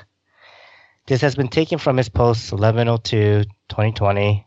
On a different note, we have been informed through a very reliable source that Yintech plans to dump their Synergy inventory on the market at under factory cost as soon as my production of my production of parts begins. Please read this carefully. One of his old and reliable dealers and many others was in contact with me some time ago about Synergy spare parts and helicopter supplies. Even after all the insults by Matt against me and my company, I stated that I will not, I will be, I will be not, I don't know, that's trans, lost in translation, but I will not be willing to break my agreement. I, I clearly pointed out that I will be still holding on with the old agreement I had with the distributor Matt Botos and not sell anything related to Synergy directly only through Matt Botos.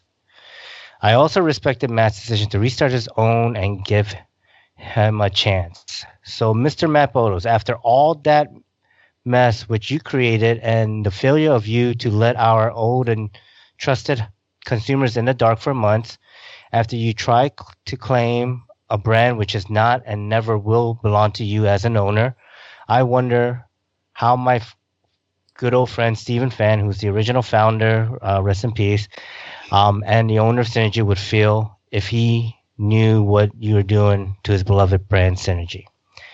I am quiet long enough. I will show my I will show the world my complete stock, molds, drawings back to the first Synergy N9.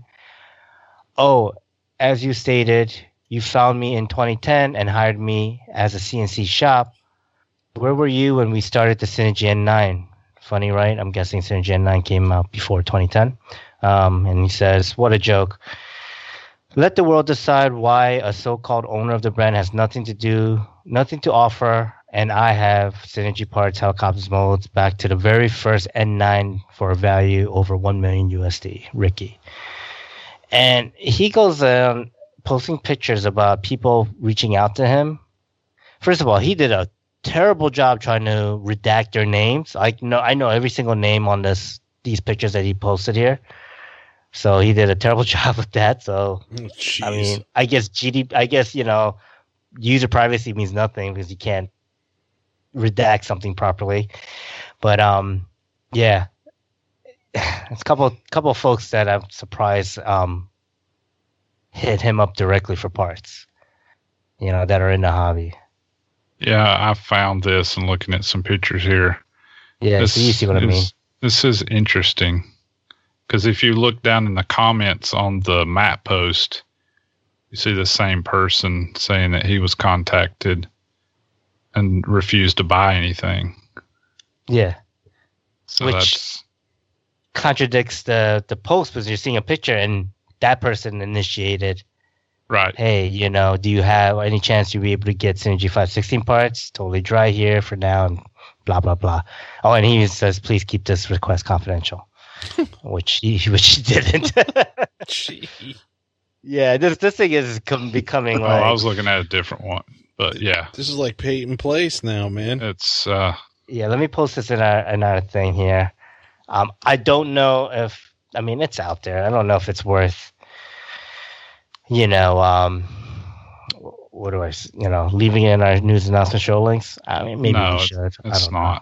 Yeah. But I just, you know, I just I don't know. I don't know what to make of it, right? Like I, I you hear one side this and you hear the other side this, and this guy even has like some proof, right? Not even proof, but he has like screenshots and things and like you know what he's saying about the N9, Right, like you know, right. came out way before you even joined Synergy. So how are you gonna say this this is yours and this and that?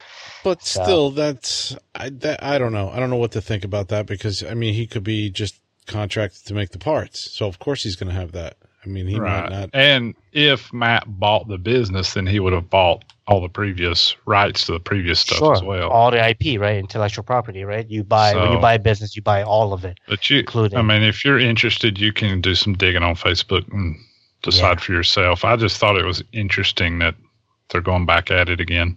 Yeah. Yeah. And I don't like, you know, I know a few of these folks. Hmm. So I'm like, I don't know who to believe.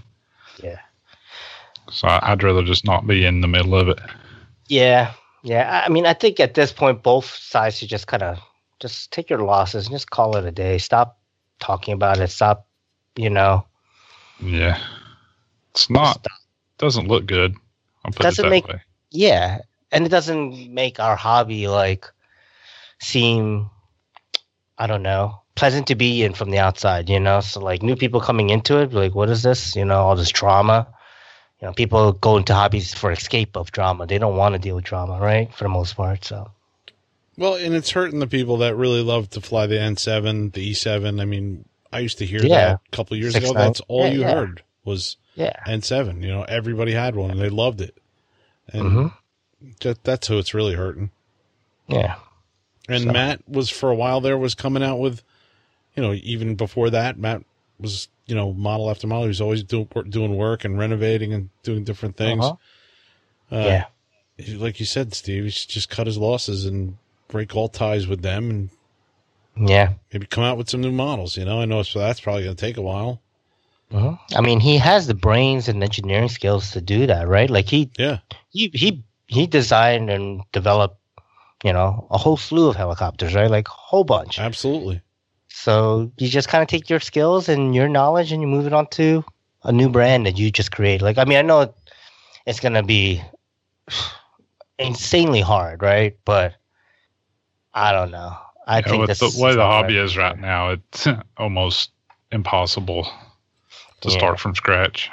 Start out with something like uh, you know the five five hundred size, or I don't know. Start out with one model and just Well, I didn't mean from scratch, but I mean design it and then start manufacturing it. Manufacturing everything, That's- yeah. That's a lot of money up front. well, That's a a lot of of work Luca and time. for sure.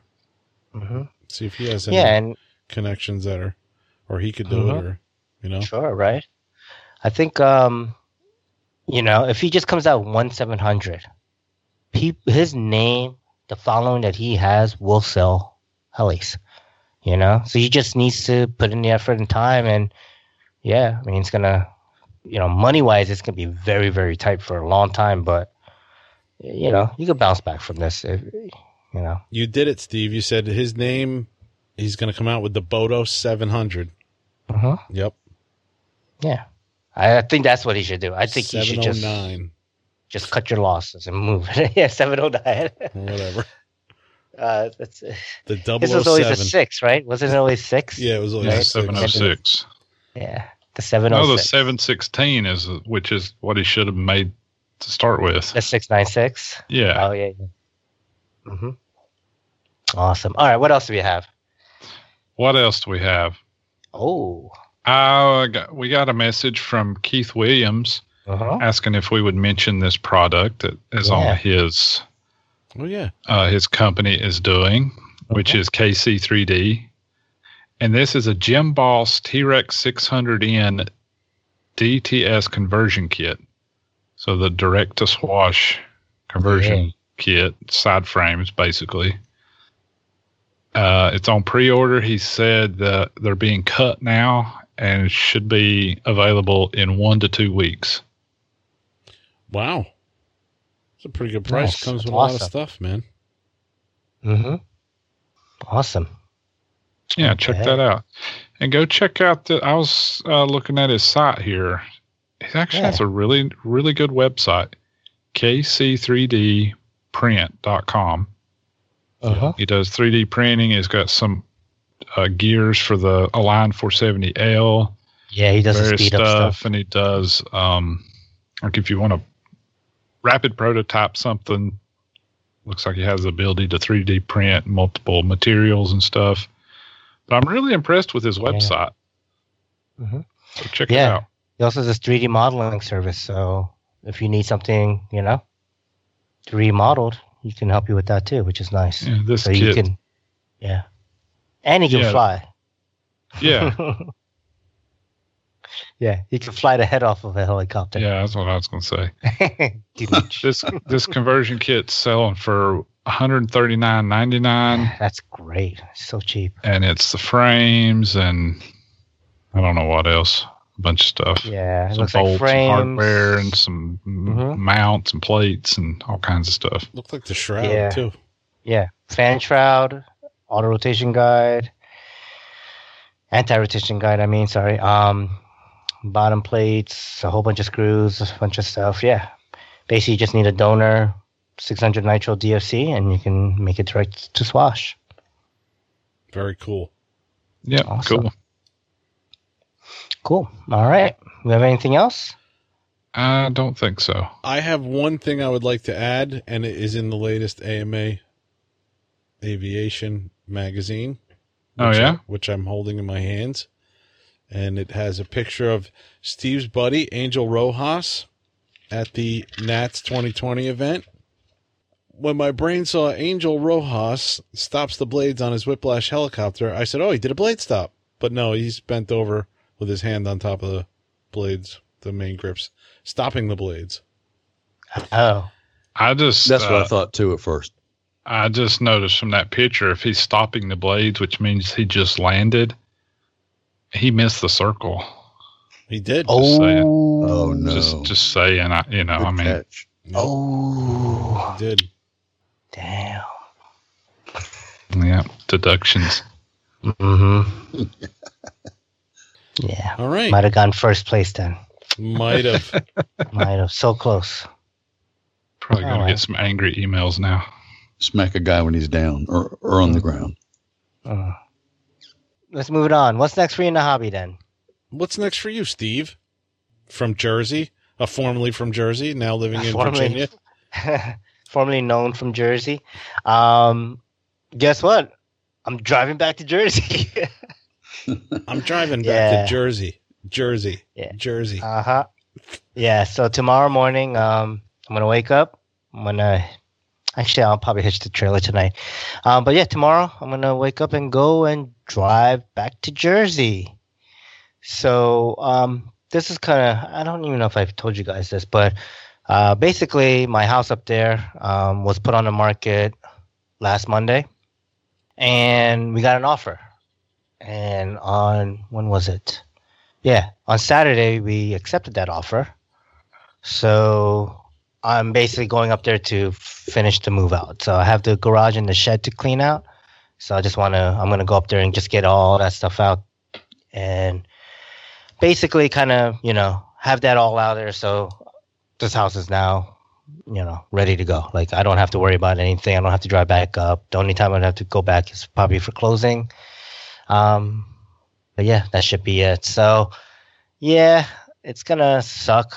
Drive back up, but there are a couple good things about it. Um, I'm gonna be meeting up with a couple folks for dinner. Hopefully, we're shooting for Friday, so hopefully you can make it, Kevin. Yeah, Um, man.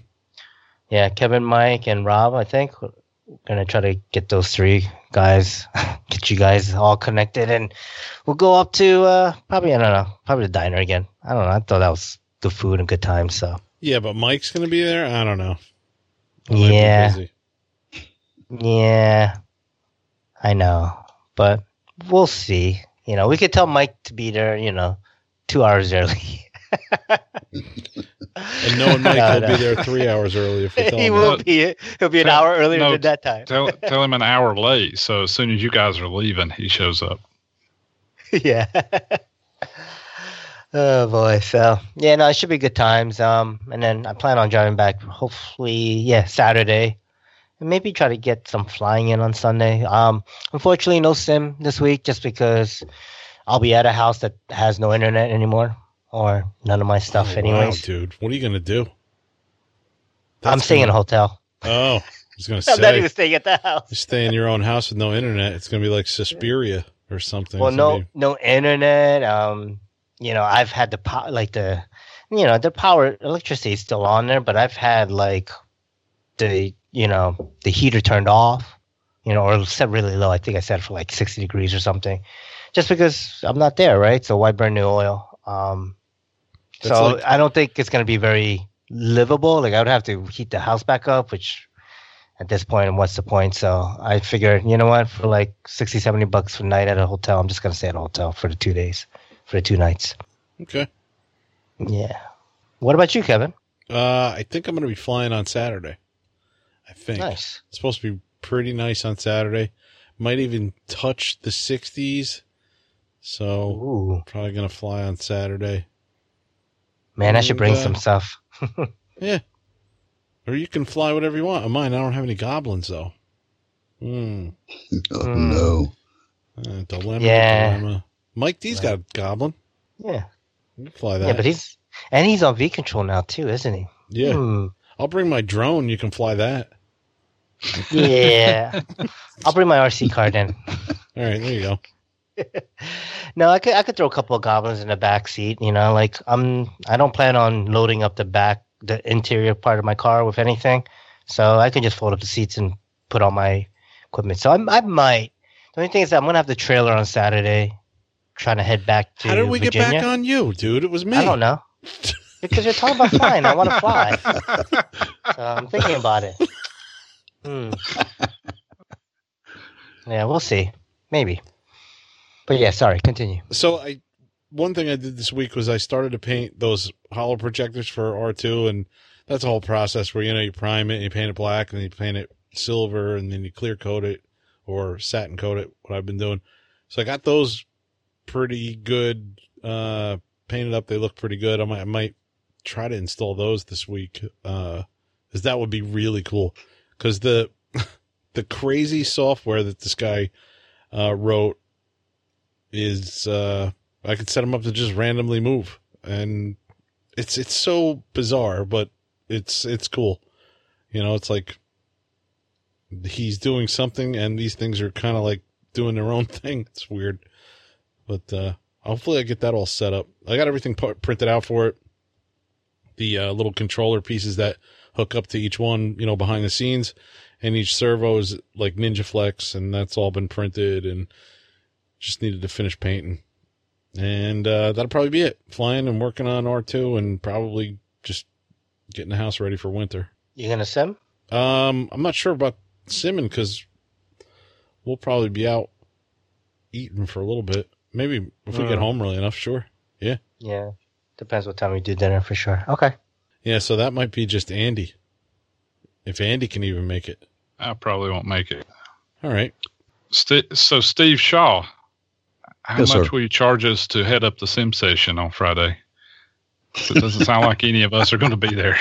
I know. It's like, what the heck, guys? I mean, you know, I don't even know how to turn it on. I know how to go into the sim. You have to do something special to actually, you know, hit it up. Not Uh, really, no. Yeah, I'll plan. I'll plan on being there. I, I don't see any reason why I would not All be. So, Sh- Shaw's in charge this week. Oh oh boy. my gosh, You have to listen to him. talk about putting the pressure on me. But uh, no, that's good. I can do that. He's gonna I'll get like eighty percent there, setting up the room, and then be like, "Yeah, I'm gonna save that for next week."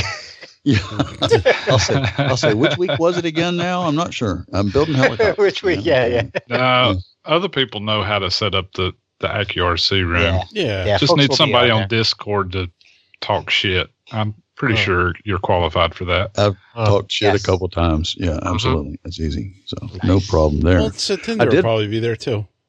oh yeah, yeah. September. He likes busting everybody's chops. Uh huh. Man, fit- I could not fit get right in. AccuR. I could not get AccuRC to work for almost six weeks now on this machine, but finally, I did a Windows update, installed some other stuff, and it works again, which is great. So yeah, I'll be there, man. I'm, I'm going to be excited about it. You know? Nice. Nice. You upgraded sir. to Vista? Vista can handle it. Hey, it, it, no, it's the latest, almost the latest. It is 8.1, so it's 98. way, way behind. Yeah, no, SE? 3.1. Special 3, edition? 3.1. Nice. Three point one. I remember I got that on floppy disk. yeah. Oh gosh, times have changed.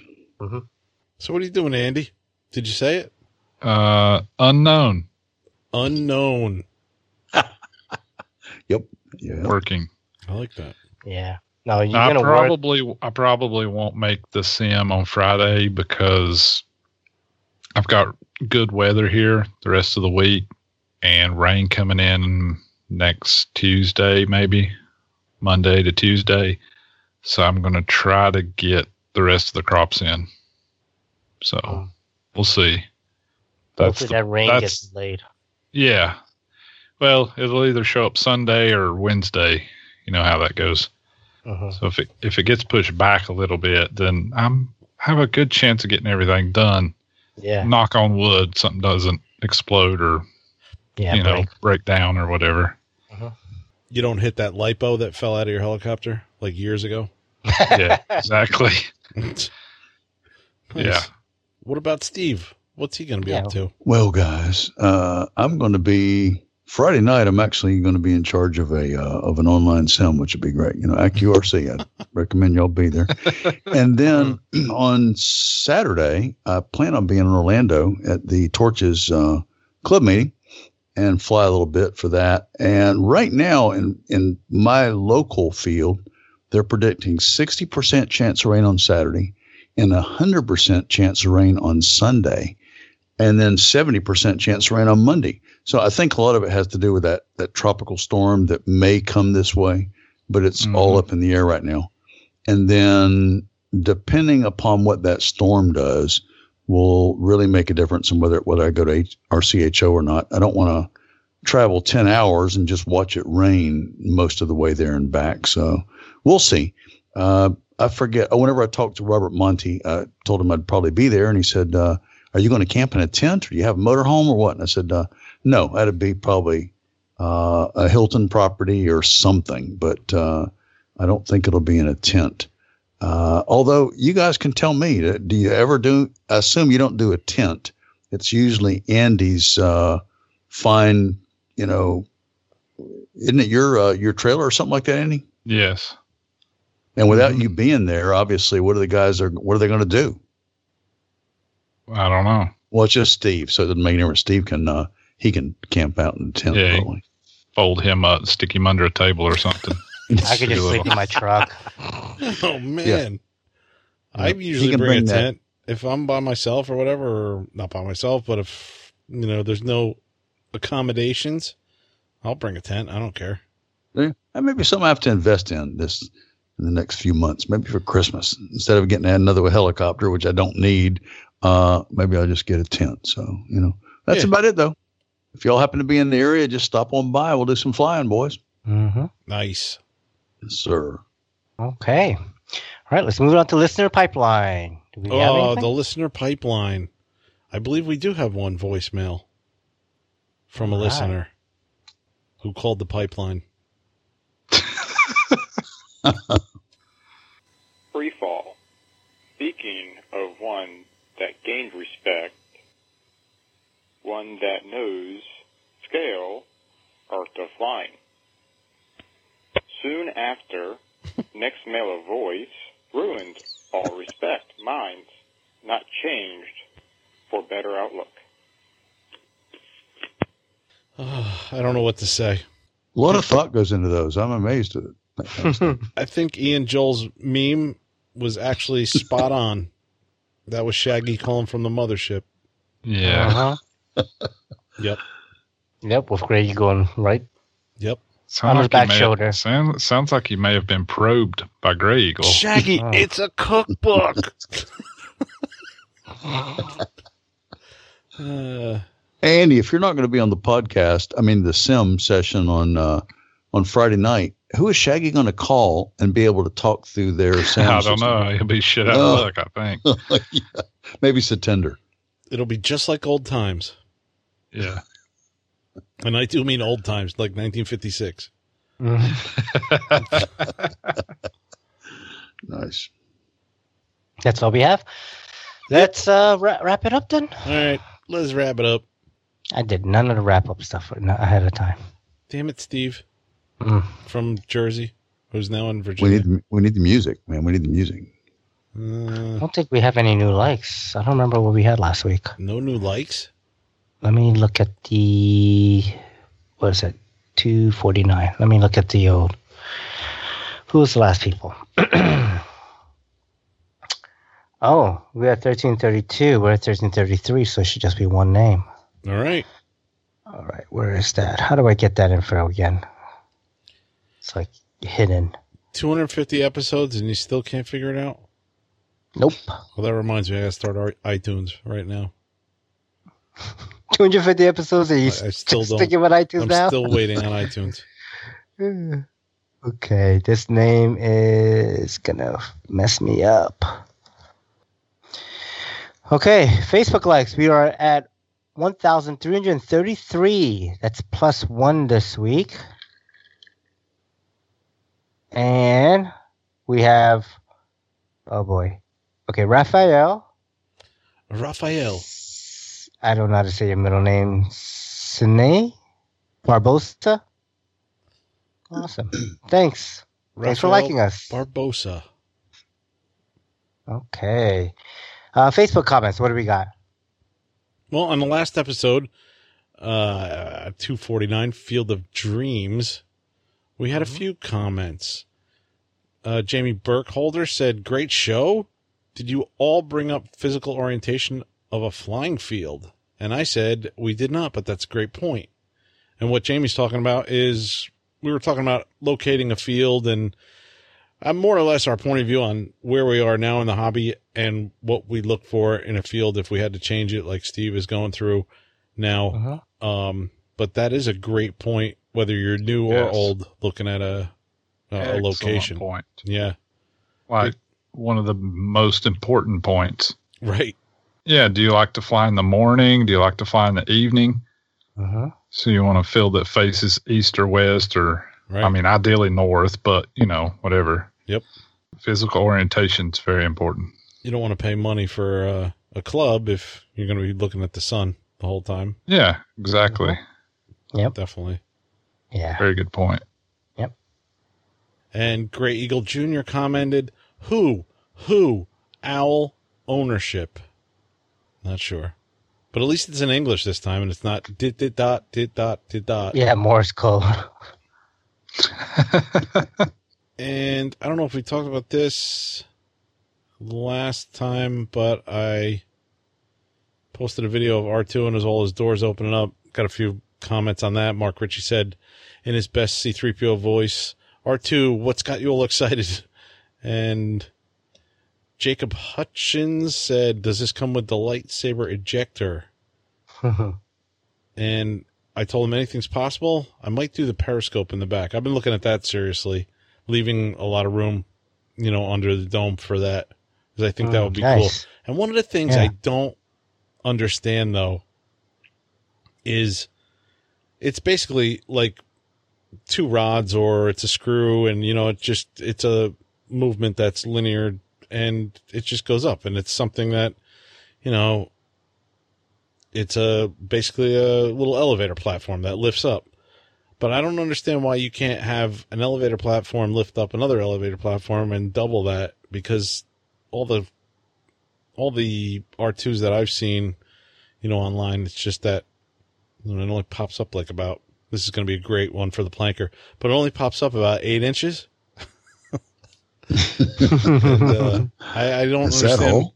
Yeah, I don't understand why uh, why guys haven't figured out a, a better way to engineer that. I think I'm sure with 3D printing, you know, it can be done. So What about like a rack and pinion or something? You could raise it up as high as you want. yeah, or Yeah. like uh, what was the old school antennas that we used to use? You know, Uh huh. on the cars. Yeah. They just you know went in Telescopic. like a circular. Yeah, But, but if eight inches isn't enough, then how many inches would really be adequate? Yeah. How big are you talking? um, I'm declining the answer. Okay, maybe three inches is enough. We don't know for sure. well, I mean, if you get close, Scott Graham will give you five inches. So, oh, there you go. you know, five plus eight, I think you'd be pretty set off then. Yeah, that'd be good. Yeah. That'll work. Oh, all right. I got some other comments on him coming together and me going around with the with the eyes uh, or the lights and shit working. And Paul Schwartz said you've really done a hell of a job on the paint. Really looks good. Bill Anthony said simply amazing. Um, Paul's one of our like oldest listeners. Um, Yeah. Uh, Brad Murchie said you have done an awesome job. Looks amazing. And Chris Roberts said amazing. So it's coming out Awesome. amazing. It is. It really is. Yeah, it's cool. So a lot of work, but Yeah, it's cool. Cool. All right. How many months does it take actually to build an R2 from start to finish? Well, I've been printing stuff out since last year, since September, but I did have a couple other projects come up. I had the Ghostbusters thing come up, which was more or less a test on how CA was going to take to the filament and how paint was going to take to it, whether I had to prime it. Basically, a, whole big test. Um, so I, I could say I've been working on it since last September, but um, You think the spring will finish it? Yeah, I think so. It's been moving right along now. You know, now that I've got, I already did the electronics and had those kind of sitting on the side.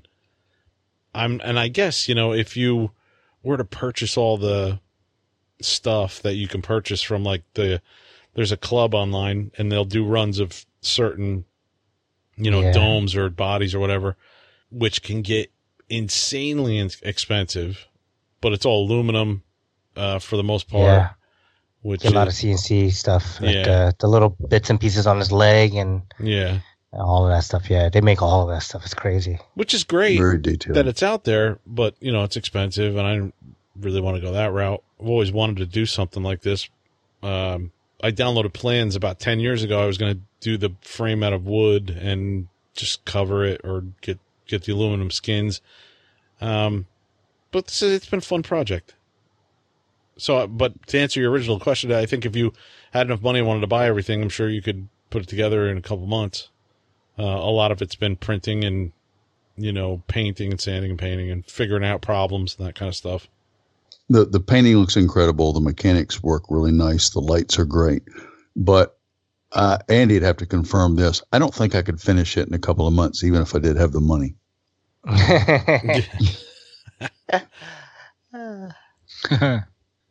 Well, we're looking forward to seeing it. The finished Yeah. product. That'll be great. yeah, too. me too. Should be cool. Okay, is that it? Shall Yeah. we move it on? All right, Facebook listener posts. What do we have? Uh, let's see. What do I see? I only see two. Um, Lucas Chapman two days ago said, "Just got my Creal- Creality Ender three version two. Have some posts on. Have seen some posts on immediate upgrades. Anyone have any suggestions? I'm unboxing tonight. Um, yeah, I don't, I don't have the Ender. You who has the Ender? George has the Ender, right? George. Yeah. Yeah. So I'm sure George can recommend stuff. Um, I think really the Creality machines, I mean, especially being as a version two, it's probably well fitted, I think, you know, like it'll work really well out the box. And um, before you get into kind of doing immediate upgrades, I think make sure it's, everything's kind of screwed together very well. I know, Andy, you kind of did that too with yours, right? Kind of just going over yeah, everything. I went through it, checked Mhm. everything, and adjusted everything and all that kind of stuff. Yeah, I think if you do that, just kind of go over, you know, non-bolt, make sure everything's good, the, all the leveling and everything's good. I think you're you're pretty much set up for success. So, um, but yeah, if you have any questions, let us know, and we'll see if we could get George to, uh, you know, throw you some suggestions and his experiences with the Ender. I think the only modification I've done to mine, and mine's not the Ender 3, mine's the CR10, Uh-huh. uh, was the the feeder where the gears are. That was plastic, where you feed the actual filament through, which started to wear wear away after like a 1000 hours of printing. right. yeah, so I, I changed that to a metal one, and it's been it's been fine. Yeah, And I, I know. you got to remember Sorry. with these things, man, they're they're not like foolproof, and Yeah. a little troubleshooting is gonna definitely happen, especially you know when you get a clog and you're not sure why that happened, and you know your one of your fans stops and or gets starts to run slower. It's just eh, for the most part they work really well. They've they've got it down pretty good, uh, but it can be frustrating with with yeah. getting into it and not knowing where the problems, you know, Right. Why is not printing well? right. Yeah. Yeah, yeah. Okay, and then let's see. Angel one day goes says, "Haha, I couldn't resist." LOL with Michael Shaggy Parker, and it's basically a meme with Shaggy uh, from Scooby Doo, and like a message bubble saying, "Shut up, Shaggy." Yeah. I love it. Awesome. And uh, we got some comments on that too. What, what do we have here? Oh boy. I don't know if I want to read either one of these between Greg Jr. or Bill and Anthony. Hey, you gotta you gotta read Bill's because I got him all worked up somehow or another. Okay, so I'll work my way up to it. It says so. Michael Michael Shaggy Parker says no comment, no reason to react. and then Grey Eagle replies back: Shaggy, Shaggy, Shaggy, Shaggy, Shaggy, Shaggy, Shaggy, Shaggy, Shaggy, 80 Shaggy, times. Shaggy, Shaggy, Shaggy, Shaggy, I Shaggy. counted times eighty times. Is that eighty? Wow. Yeah. Uh, and then William Anthony says, uh, "Yeah, make fun of Shaggy all you want, but I bet he can outfly ninety percent of us in the hobby. I've seen it firsthand. Also, he has done more things in the hobby than ninety percent of us too. Oh boy! And then Bill Anthony, uh, sorry, someone from our show, from Andy, says, "Shut up, Bill." Grey Eagle comments William Anthony of many abilities. Yes, much respect. Even if poking of Master Shaggy, who may bore, may not, knowing, have not, be fly, knowing. Okay. and then William Anthony says, Grey Eagle Jr., well said. Of course, he would understand him. Uh, George wrote, "I heard he had bad interwebs," and some emoji icon. Um, Michael Shaggy Parker said, "George Baker, sigh." Greg Eagle Jr. responded to Michael saying, "Oh no, understanding struggles in tolls of not Abelian escaping Gunjali Jim Earth 52 areas." And then William Matthews says, "Free for RC podcast. No, you shut up. You guys want the truth. You can't handle the truth. This kid has done more for the hobby than 90% of us. He has competed in F3C and speed flying for years at the top level. Top level of three people. Hosts spe- speed events himself to benefit of many. Helped form a technical based RC heli podcast. Can comp- uh, what is that? Competently throw down a 3D flight style and ran a YouTube channel for years. I mean, what hasn't he done? Yeah, shut up, Shaggy. You what? Braggart. braggart. Oh Yeah. yeah. he's never done, never does brag about all of this. LOL. Shut up, Um, Bill. Yeah, shut up, Bill. And then Gray Eagle Jr. says of amaz- amazement Kool Aid of boxing up his lunch flights. Maggie, Sh- Michael Shaggy Parker, Shaggy, Shaggy, Shaggy, Shaggy, Shaggy, Shaggy, Shaggy, 24 Shaggy, times. Shaggy, Shaggy, Shaggy, Shaggy, I 24 mean, times. 84 times. 84 times. Oh, oh, 84. Nice. So, uh, why'd Bill get so worked up? Did you not see my uh, multiple smiley faces and winky emojis under the shut up Bill? I, I, I mean, think that's kind of universal for sarcasm, He's right? probably triggered Yeah. at shut up, Bill. Trigger. No. Yeah. He probably didn't read anything after shut up, Yep. Bill. okay. Because, I mean, let's be fair. He's correct in everything he said. But, But we weren't disputing that. yeah. But he still should shut Me, up. tell, me, me telling him to shut up and the things he said about Shaggy are both accurate. Yes. right. It's, they're not mutually exclusive. Right. So, At no point is anybody telling you that what you're saying to Shaggy uh, is wrong, or what you Andy is saying to Yeah. Bill Ann is wrong. we just want you to shut up. That's all. Right. That's it. Done. Well, we make fun of Shaggy, but he's kind of like a little brother. Yeah. You know, I love him to death, even though sometimes it irritates the ever loving fuck out of me. I still like him. But that's what brothers do, right? That's what Yeah. family does. I'd still do anything for him, Yeah. but It's like know, giving my I'm still address. going to pick on him. Except give him my address. okay. Wow. So, Sorry if I offended you, Bill. Yeah. Now go shut up. Oh man, did I trade a bill for a Shaggy? I don't know. I think we're, so. we're slowly think so. becoming another podcast, though. I don't know. I don't know which one. Where are we? Website comments? Yes. Yes. Let's move it on to website comments. What do we got? I saw nothing on the website. Okay. Nothing on the website. Did I even pay for that website? Is it still up? I don't if know. it's still up. Did you pay for Podbean? Maybe we should check. I don't know. I think it's up. I would have gotten some notice maybe. Oh wait, but I don't use that email account anymore. Hmm. Yeah. Anyways, let's move on to people Podbean. I see nothing new on Podbean. Nothing. No comments this week. What? Yep. It says no notification. Uh, let's see. So six days ago, Gray Eagle Jr. responds to his comment eight days ago, saying, "Sat walls for Saturday, running crackhead." Nope, just roaring the internet. um, that was, you know, respond to that. Holding SP, faucet, racquetball, no bills for the pills, blue, Niagara Falls, Viagra, no, we, that one here. The reversal pyro tic-toc, nose and hover, left flipper, the dolphins, raptor egg, Humpty the Dumpty. That Okay. one, just in case people weren't sure. All right, that one. Dumpty that Dumpty. That's my favorite line of all time. Dumpty that Dumpty. Dumpty that Dumpty. And then uh, six days ago, responding to the response he left six days ago for the response he left for eight days ago, he says, "Town of goats, ghosts." Silence of the Lamb Chop Sing Along. Neighbors, your Roger Roger, Mr. Trolley, Bells and Jazz Shoes Ties. Nice puppet store before Muppets.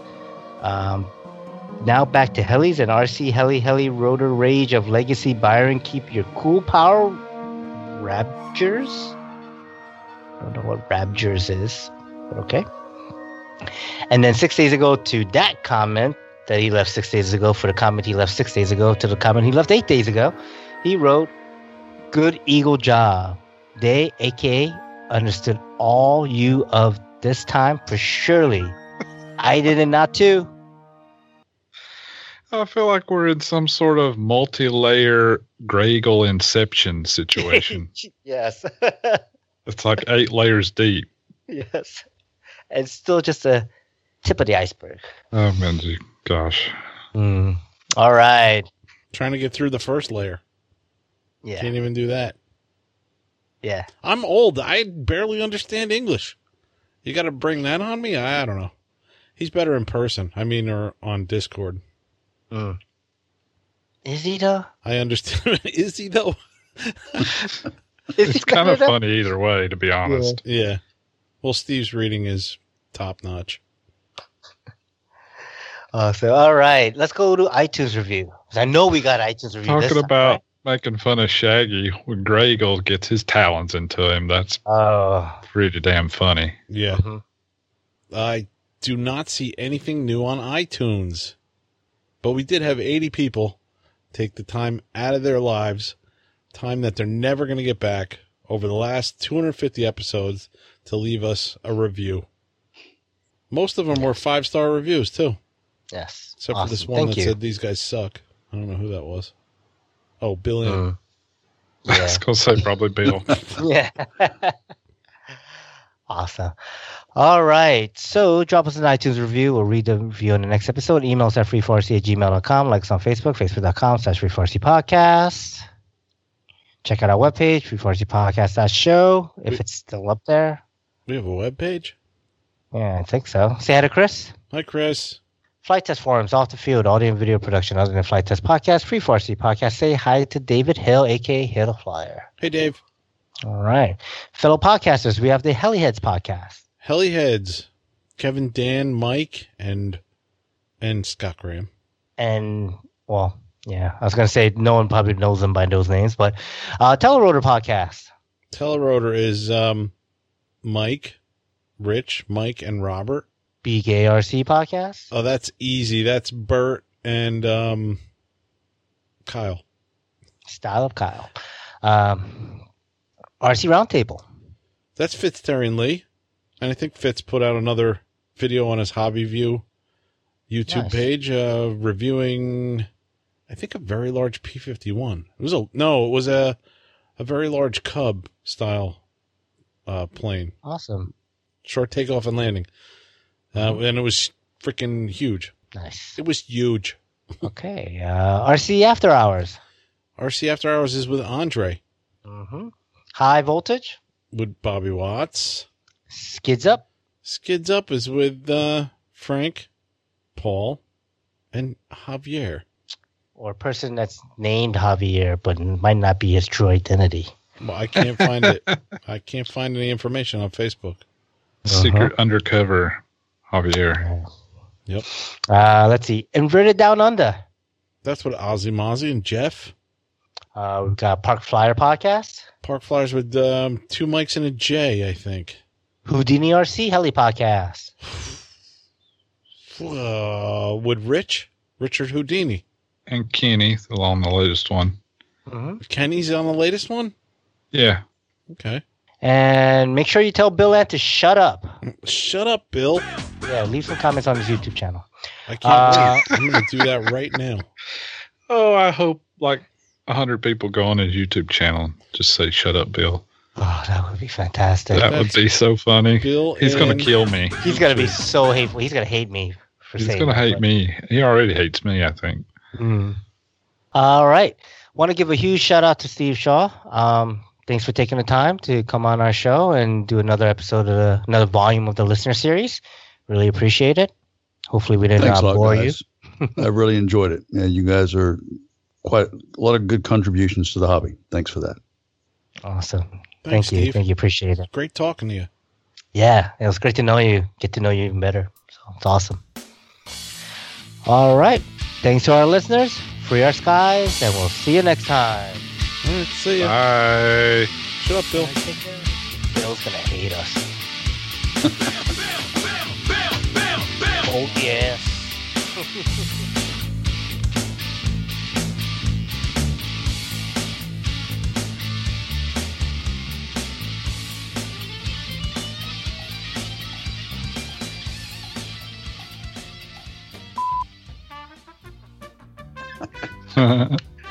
Here it is right Uh, here. poor Bill. Logo 600 versus 700 with Steve Tyska and Drew Robinson.